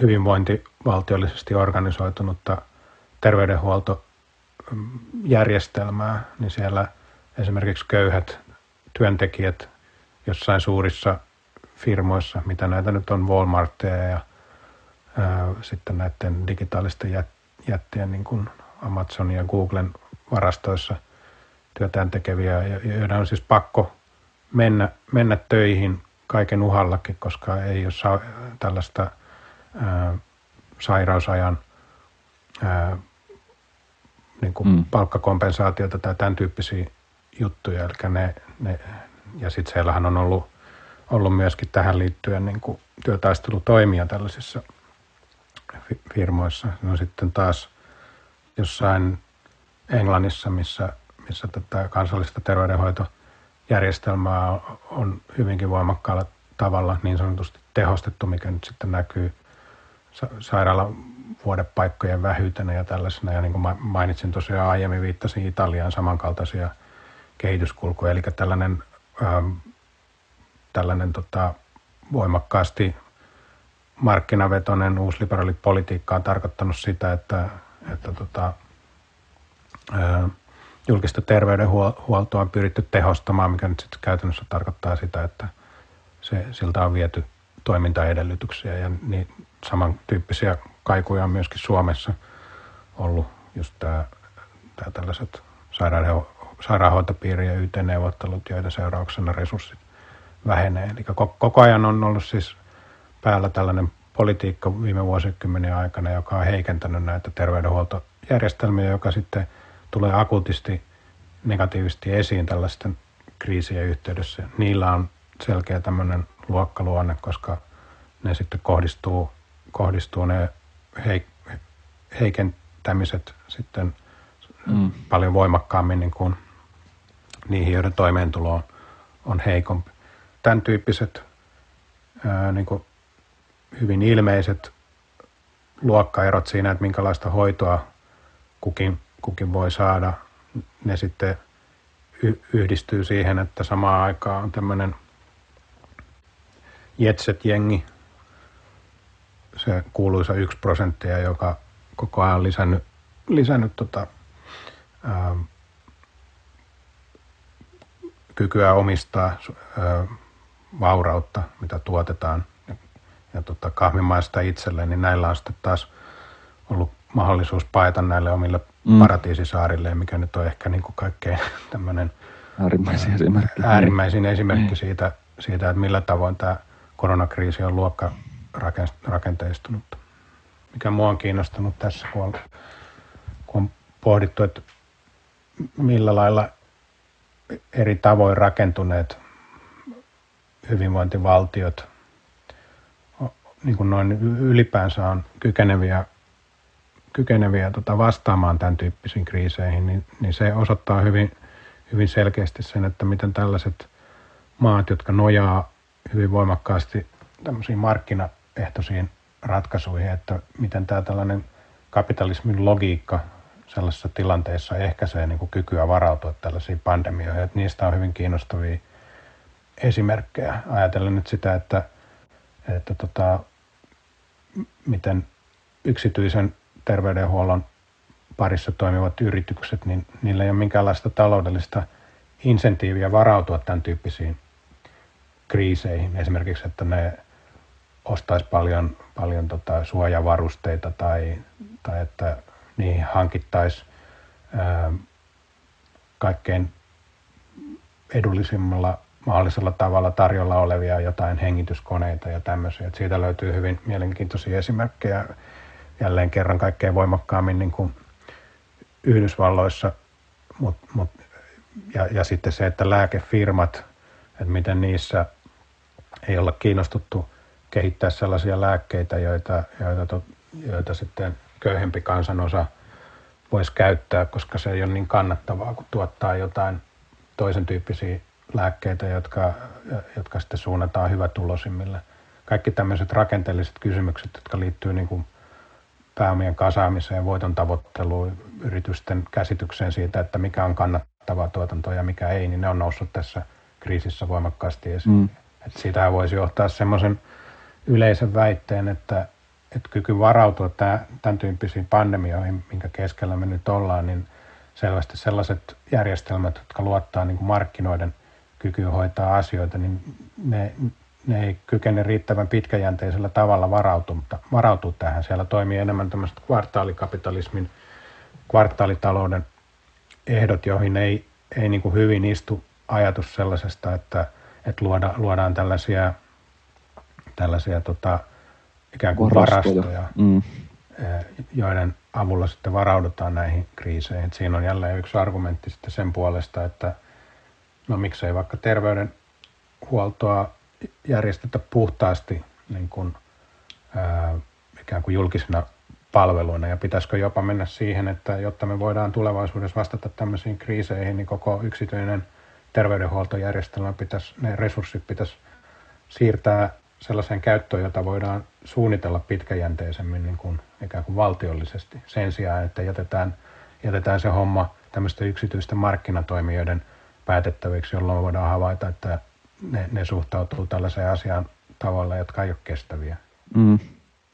Joo, siis tämä on mun mielestä tota, hyvä huomio ja kertoo varmaan just siitä, että jos näet tällaisia hyvinvointi palveluita aletaan tavallaan markkinoistaa aika voimakkaasti ja viedään ne nimenomaan tuohon suuntaan, että ne ei niinkään operoi tuommoisen pitkän tähtäimen ehkä varautumisen logiikan mukaan kuin tällaisella logiikalla, että voidaan tosi nopeasti ja joustavasti reagoida semmoisiin hintasignaaleihin tai kysyntäsignaaleihin, joita tulee ja, ja niissä tavallaan tämmöiset kaikki tuotantoketjut ja muut on viritetty tosi tämmöisiksi tehoikkaiksi ja jollain tavalla notkeiksi ja niistä mm. on kaikki tämmöinen niin kuin ylimääräinen liha niin kuin tehostamisen nimissä pyritty jotenkin trimmaamaan.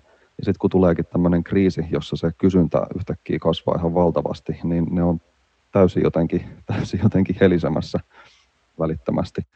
Että mä muistan myös kuunnelleeni jostain tuosta Yhdysvaltojen tilanteesta, että siellähän toi akuutti pula muun muassa noista tehohoitopaikoista, josta liittyy siihen, että, että yksinkertaisesti siinä systeemissä ei ole ollut kannattavaa pitää mitään. Siis totta kai se varmaan osittain liittyy myös siihen, että tavallaan hoitomenetelmät on kehittyneet ja yksinkertaisesti sairaaloissa ei ehkä senkään takia tarvitse olla niin pitkään, minkä takia mm Joo, se on tuon asian toinen puoli, että Joo, se, et se, ei ole, se ei ole, jep, se, se on se, siinä on tiettyä dialektiikkaa, että on, on, voi, se se. Et voihan se olla, tai varmaan onkin, että samaan aikaan kun on kuristettu te, julkisia terveydenhuoltojärjestelmiä, niin samaan aikaan on varmaan jonkun verran kehitetty aidosti tehokkaampia tapoja hoitaa ihmisiä, joka sitten nopeuttaa tätä läpivirtausta siellä sairaaloissa ja näin pois. Kyllä, mutta on niin kuin ehdottomasti se toinen puoli, että se mm kun sen täytyy koko ajan tavallaan toimia ihan täysin niin kuin maksimaalisella teholla sen järjestelmän, että siellä ei saa olla tyhjää ollenkaan. Ja eihän se tietenkään toikin tavallaan antaa sen kuvan, että se vaikkapa jossain julkisissa sairaaloissa Yhdysvalloissa, joihin ehkä pääsee myöskin ihmiset, joilla ei välttämättä ole kovin kattavaa sairausvakuutusta, vaikka eihän se, sehän ei mm. nykyäänkään toimi, että se on ollut tavallaan täysin niin kuin kriisissä se systeemi jo ennen tätä, ja sitten kun siihen tulee tällainen ihan niin kuin valtava mm valtava kysyntälisäys vielä, niin se ei ole ihme, että se, ihme, että se tutisee se systeemi. Ja sitten mulla tuli tuosta tosta sun niin kuin rokotepointista vielä mieleen, että se just taisi olla, oliko se se Mike Davis, joka tästä kirjoitti niin kuin kiinnostavasti, että millä tavalla me ei niin kuin enää nähty vuosikymmeniin tällaisia kovin niin kuin mullistavia loikkia jossain tämmöisissä niin kuin perusrokotteiden, kuten vaikka jotenkin influenssa-rokotteiden mm kehityksessä. Et, ja se varmaan just liittyy tuohon dynamiikkaan, josta sä tuossa puhuit, että, että sitten kun ne tulee ne, että aina vähän aikaa voi jonkun tämmöisen epidemian jälkeen tai se epidemian aikana on hirveästi insentiivejä ja mielenkiintoa rahoitusta jonkun tällaisen rokotteen ja lääkekehitykseen, mutta sitten sit kun ne pandemiat pikkuhiljaa laantuu, niin sitten ne resurssit ehkä taas tota, suuntautuu muualle. Et, mm. et täm, tietyllä tavalla tämmöinen jotenkin rokotekehityskin on ilmeisesti jollain tavalla vähän jäänyt polkemaan paikoilleen jossain vaiheessa. Et me, ehkä, me ehkä vähän totuttiin siihen, että me ollaan jo niin kuin lopullisesti tavallaan turvassa ainakin jossain niin kuin lännessä tämmöisiltä mm. kulkutaudeilta ja tällaisilta vitsauksilta, jotka miellettiin jo voitetuiksi. Mutta tota, vähänpä tiedettiin. Niin ja siis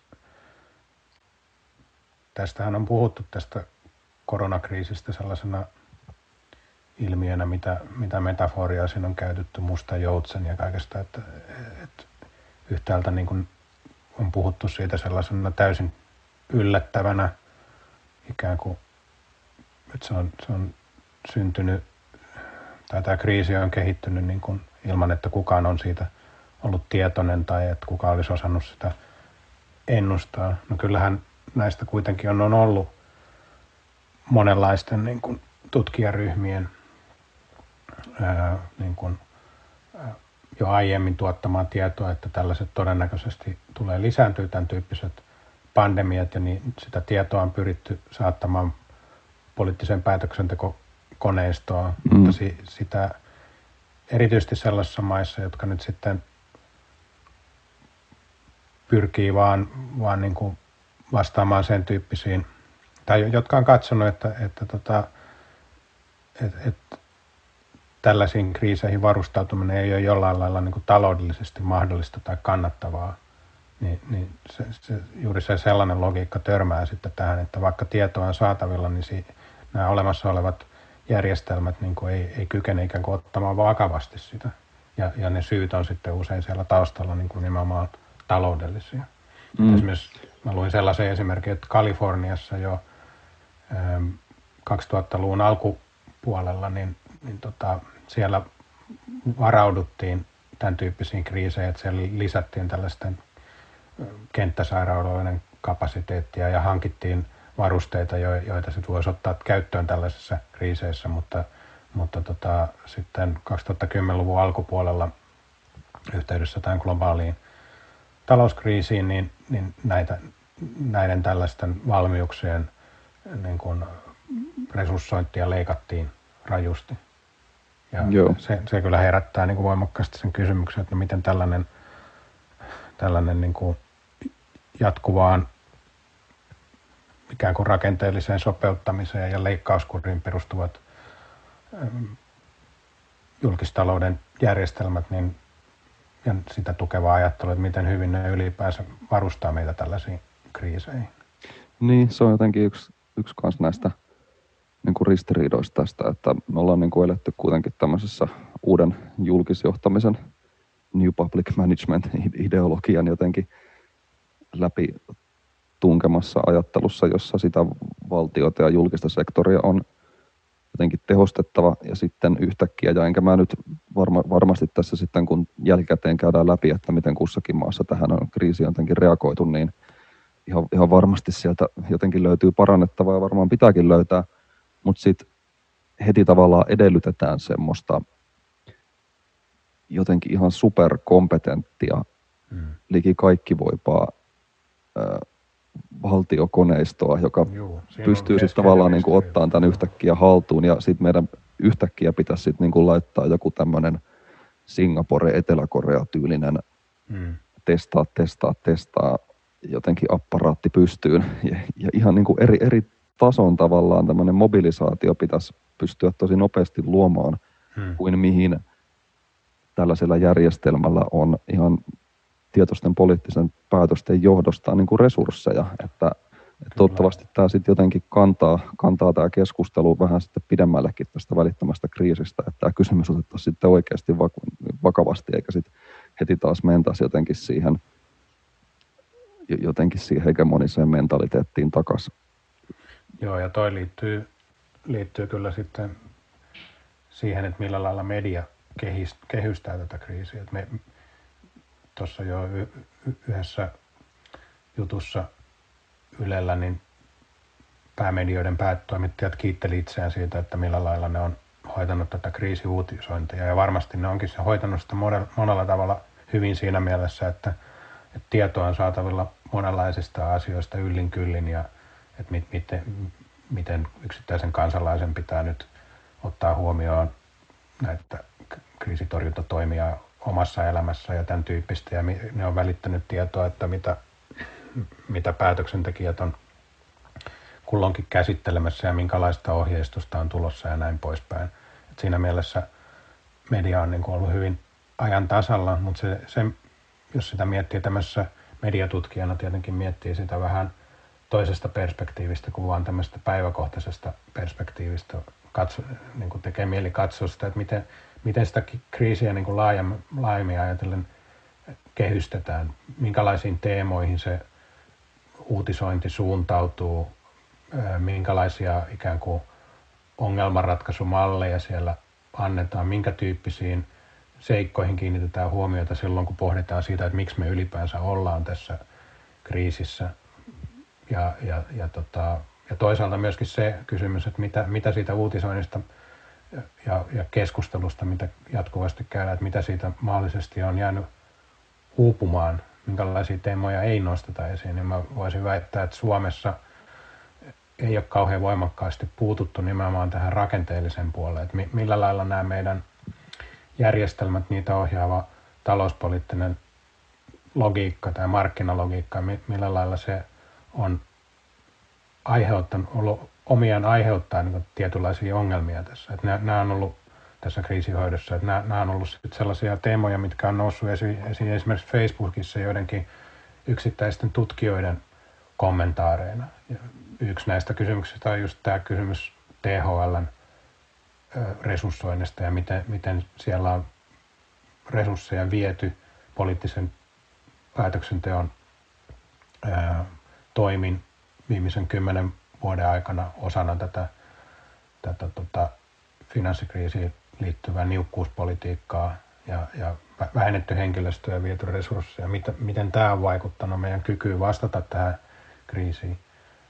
Sitä toivoisi, että, että tämän tyyppistä keskustelua käytäisiin jatkossa yhä, yhä enemmän, koska se selvästi mun mielestä muodostaa sellaisen, ei voi sanoa täydellisen so, sokeen pisteen, mutta ainakin sellaisen, sellaisen puolen tätä asiaa, jota ei ole mun mielestä valotettu vielä kauhean voimakkaasti.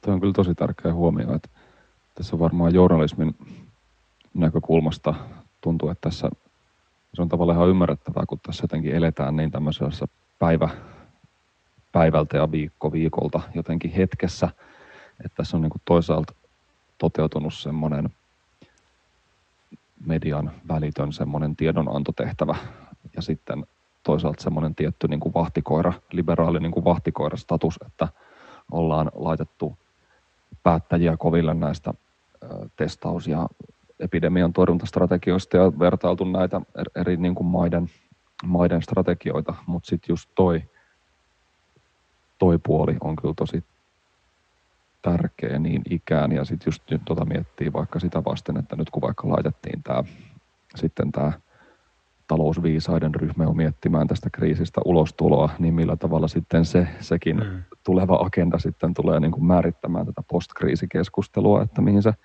mihin se sitten niin kuin menee, vaikka olisi tosi toivottavaa, niin kuin sanoit, että pidettäisiin tavallaan tätä rakenteellista näkökulmaa esillä, että, että minkälaisen politiikan ja ajattelun johdosta me ylipäänsä ollaan tilanteessa, jossa terveydenhuollon resurssit on ihan hirvittävän kovilla ja eikä nyt enkä, enkä tiedä, olisiko semmoista resurssimäärää jotenkin olemassakaan, jolla me ei tavallaan niin kuin jonkinasteisessa niin kuin kriisissä väistämättä myös terveydenhuollossa oltaisiin, mutta onhan toi ihan ilmeistä, mitä vaikka on, just tulee noihin.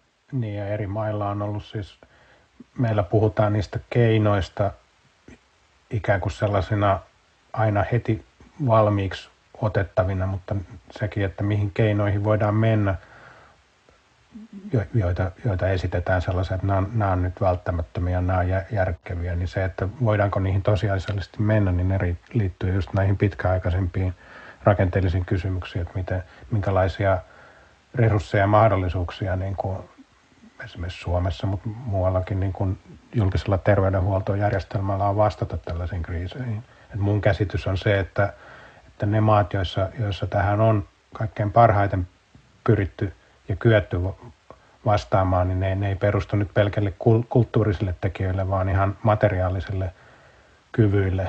Ajatellaan nyt vaikka jotain Taivania tai Etelä-Koreaa tai myöskin Saksaa. Saksa nyt on tietenkin ehkä maa, joka on eniten hyötynyt tästä eurojärjestelmästä Kyllä. ja kyennyt harjoittaa sellaista talouspolitiikkaa, joka on ollut sille itselle edullista ja mahdollistanut sen, että siellä nyt sitten sattuu olemaan mun käsittääkseni Euroopassa kaikkein eniten teho-osastoja ja sairaalapaikkoja.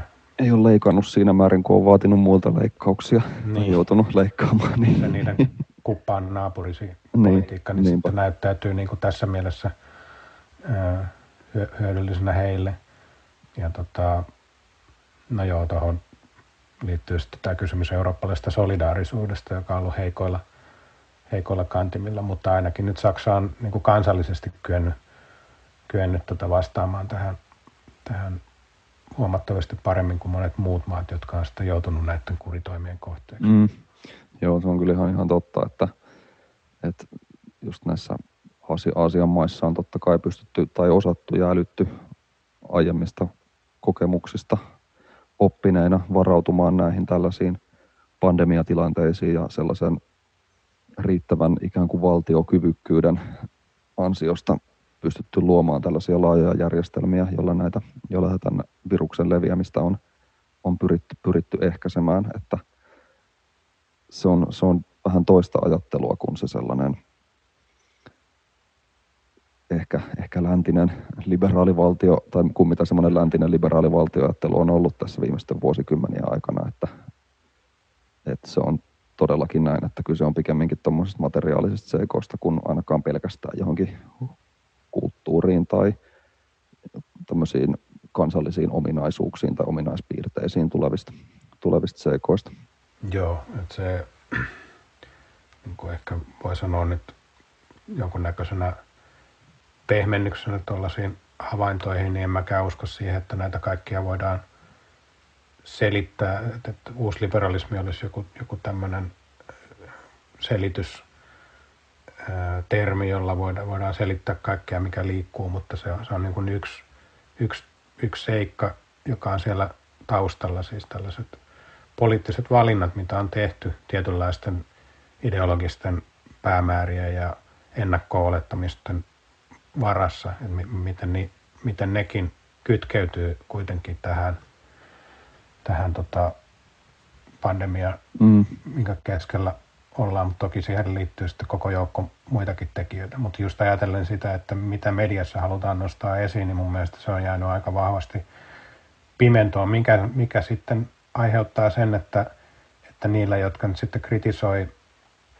erityisesti nyt sitten oikeistopuolueiden Suomessa opposition edustajat kritisoi sitten eri tavoin THL ja terveysviranomaisia ja hallitusta näistä ongelmista, niin se, se kritiikki käy ikään kuin mahdolliseksi tai siitä tulee niin kuin painokkaampaa silloin, kun se systemaattisesti unohtaa sen ää, ikään kuin lähipoliittisen historian, joka on siellä taustalla, joka ehdollistaa valtion kykyä ratkaista näitä asioita. Esimerkiksi tämä THL on mun mielestä sen ympärillä käyty keskustelu, niin se, se muodostaa tämmöisen niin kuin ideologisen tihentymän ikään kuin paljon laajemmille kysymyksille. Et siinä törmää just toisiinsa se, sellainen niin kuin hyvin stereotyyppinen näkemys kyvyttömästä valtiosta, Kyllä. kyvyttömästä valtionhallinnosta, jonka syyksi halutaan pistää tällaisessa tilanteessa sitten kaikenlainen sellainen – ikään kuin pettymys siihen, että, että tätä kriisiä ei hoidetakaan jollain sataprosenttisella kyvykkyydellä.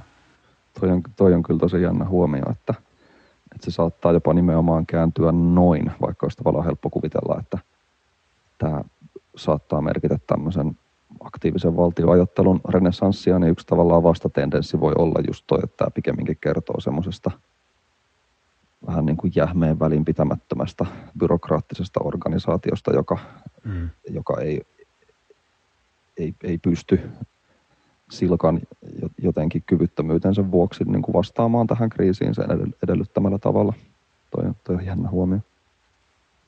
Tota, se mulla tuli vielä mieleen, mä en tiedä, miettinyt tätä kysymystä miten paljon, mutta, mutta kun ehkä seuraa tätä keskustelua näistä ää, tietynlaisista exit-strategioista, että miten tästä, tästä tämmöisestä taloudellisen sulkeutuneisuuden tilasta mennään eteenpäin, niin tuntuu, että sillä niin kuin vaihtoehdoksi on kehkeytymässä tämmöinen strategia, jossa vähitellen tätä ää, taloudellista sulkua tai taloudellisia sulkuja puretaan ja sitten siihen niin kuin yhdistetään tämmöinen tosi voimallinen ihmisten testaaminen ja sitten tarvittaessa tämmöinen vaikkapa mobiiliteknologian keinoin toteutettu liikkumisen valvonta ja tällainen riskiyksilöiden niin kuin eristäminen.